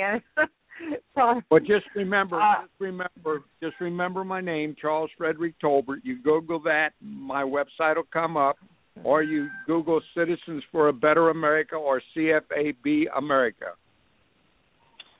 Can I ask, can I ask you a question? Miss, uh, Doctor Tolbert? Yes, sir. You mentioned uh, legalization of marijuana. Where are you on? Where are you on that one? I actually did about a one-year study on the subject, and I went to Europe and talked to people in Europe. I went to doctors and people in America, and it came down to in conclusions, and the best way to do it with me is read my abstract and read my conclusions and forget the middle. Uh, the conclusion was that if you want to do liquid form only on a test period for two years, then that may be substantial. Most doctors take the position that anyone that goes on America, um, um, medical marijuana will lose the will to live, and it will have a long-term effect on their memories. It also causes cancer greater than people have even tried to bring forth. Uh, there's a lot of downsides. I do give the upsides and the downsides, and what I did with the article, I said, here's the pros and here's the cons, and then I went back into the research with the doctors, and the conclusions was the fact that there has not been enough study to verify that we should do anything, but in the case of some stroke, some seizures, and some individuals who were dying and needed a painkiller, otherwise medical marijuana or using it in any other form should not be used at all. I'm wow. against Morgan, Morgan. I'm against Morgan and Morgan saying because his brother Uh, has a need for it that everybody in the state of Florida. It's actually being funded by Carlos of Mexico, who is the drug lord. He's behind uh, legalizing med- medical marijuana. You have to follow the money, and you will find everything you're reading is untrue. Oh, my gosh. So a cartel was paying people to convince others that medical marijuana is a good thing. That's correct. And you oh go to ask gosh. it. Exactly. And what I did, I, I wrote an article on the Veterans Administration. I actually went back through the system for six months as a veteran myself to show why we need to close down V A, why we need to do an H M O, P P O. So anytime I write a letter or write anything, I have a doctorate degree in education, so I write articles on Common Core. The only thing education gives you is you know you learn how to do your research. So I don't write any article without complete research. That's including districting or any other subject. Wow. Did I use my three minutes, Robert? Sorry. Well, you're the guest, so we'll have to, we'll have to see on that. But let's go ahead and bring it over to you, Sally. Well, I tell you, you know, to me, the, the thing is uh, God gave gave us a brain. We need to use them. Don't be listening to what, every, what the spin of everything they tell you on T V. There's so much information, you know, uh, through the Internet and, of course, through a library. People can still go out there and find information. You know, you, you got to, at some point, um, take control and take ownership for what's happened. The number one reason we're in the mess we're in today is because the American people sat on the sidelines, going to the football games and playing instead of paying attention. Now, the reasons for that are, are many, and I can, I mean, when I went to school, I never heard them once say, you should go to a commission meeting. Go. They never took us to a commission meeting. They never told you how to be involved. They trained us to be the useful idiots routine, and instead of training us to be part of the process and understand it. And they made it sound like, well, you're going to vote, and all you got to do is vote. Once you vote, they'll take care of everything else. That's the worst thing. I mean, voting is only one small part of it. You got to be engaged in the whole conversation. You can't just sit there and expect everybody else to take care of you. It's the uh, the dumbing down of Americans has been highly successful, and if we and with all that, allowing all the um, anti-American cultures to come in here and simply take over, and uh, all you got to do. One of the, the most disgusting things is nobody in their right mind who even has even the smallest clue of that Constitution can think the current president and others, but this current president is not guilty of treason. And when you have two houses of Congress who sit there and do absolutely nothing when this guy has aided the enemy to kill Americans, well, we're in bad shape. I mean, we are in such bad shape. You know, the um, I mentioned uh, George Washington's farewell address. I encourage people to read that. But definitely go back and read the, the Declaration of Independence and the Constitution. People refer to the Constitution all the time. They refer to bits and pieces of it. And it was um, Doctor Titus, Herb Titus was on my show at, uh, a couple of times a while back, and we talked about the eligibility issue. And he said, well, before we talk about the Constitution, let's talk about the Declaration. And most people don't even think about that anymore. You need to go think about that common law, natural law. And when you go through all that process, the same-sex marriage thing cannot happen. It's not natural law. It's not common law. I mean, it's not natural. That's all there is to it. And the uh, same is true for how you define natural born. It's it's nothing new. But people over time say, well, we're going to change the meaning of the words because we feel like changing it and we want things to be different, so we're just going to change it. And as long as the American people sit there and say, oh, sure, go ahead and do that, fine, then you, you get we really get the government we deserve. So we'll have to bring it over to uh, to Gene. Go ahead, Gene, with your final comments for tonight. Uh, yes, uh, I found a pretty interesting comment about the Star Trek, that one man can do a, to make a difference. I, I found it uh, inter- very interesting uh, discussion about everything. Yeah, and I think if you look at the Bible and you just take it to the standards of David, Moses, and other people in the Bible, you'll find that one person did change history. Why should that not still be the same today? Why can I or you not change uh, history? Uh, we see it happening all the time, whether you want to go to Gandhi or Martin Luther King or Kennedy or or Hitler or Stalin or whoever, whether communism... Alexander the Great. Very true. Yeah, and, you know, we get back into what they were talking about naturally. It was, it was uh, the Dred Scott versus Stanford, sixty U S three ninety-three in eighteen fifty-seven, which gives you the key words of what a natural uh, born citizens should be, and it goes into the natural born citizens or those born in the country of parents first. So for anyone who wants to figure out how we come to that conclusion, it was determined already by the Supreme Court, and everybody wants the Supreme Court to hear the case again because they want to dumb you down when the decision was already made. And, Kelly, we'll have to go ahead and uh, let's get uh, your your last thoughts, and then, unfortunately, I'll have to close things out for tonight. I really like this guy, and I hope he comes on again. Um, obviously, yeah.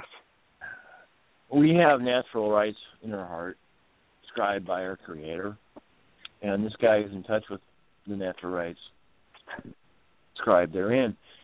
And he is now vocal. He's fighting. He's helping change minds and hearts. I really like this guest. I'm really glad he came here tonight. Um, I just wish um, so many more Americans would, would have these principles that he has in his heart. Um, I'm, I'm, I'm just happy you brought him. I guess that's, that's. I guess I don't have much more to add to what. Yeah, Robert, can I just make a quick comment about my lieutenant governor who is a Republican and why I don't allow her to be on the show with me? Well, we have to we have to close things out, uh, you know, and I want to be able to do that, but we can perhaps do that on some other uh, some other shows, and we do have uh, you know other folks on that I need to uh, do before closing things out, so the time runs out on us. So I apologize for that. Uh, Sergeant Tolbert, but I do appreciate you, you coming on because uh, if I don't get this out, uh, the show will summarily just uh, unceremoniously, I should say, uh, kick me out. So I want to thank everyone for coming into the show tonight. Uh, of course, our guests and Sally, of course, you, Kelly, and Susan. Of course, our callers tonight. Uh, you called in Gene, Ed, uh, the others who were able to uh, come in tonight. Thanks to those who uh, joined us in the chat as well. Uh, I've seen Ellie in there. Uh, amongst others, and so we'd like to uh, thank you for uh, coming in tonight, uh, and so uh, just definitely coming next uh, week, and uh, as I said, go to the website at w w w dot bards logic political talk dot com. On the contact page I spoke of earlier, you can see the email uh, letter that I sent out to the folks on uh, the email list for the show. Uh, just be well appreciated if you uh, shared it on to the email Uh, for the people on your list, and we'll go. And uh, so, of course, I will end tonight as I do every night. And, of course, that's before next week where we will have J R Myers from the Constitution Party, who is running in their presidential primary. And so, as I said, uh, we will end tonight as I do every night, and that is with the song by Aubrey Ashburn. And you can hear more of her music by going to w w w dot aubrey ashburn dot com. So thanks again, folks. Have a good night, and we will see you next time. Take care.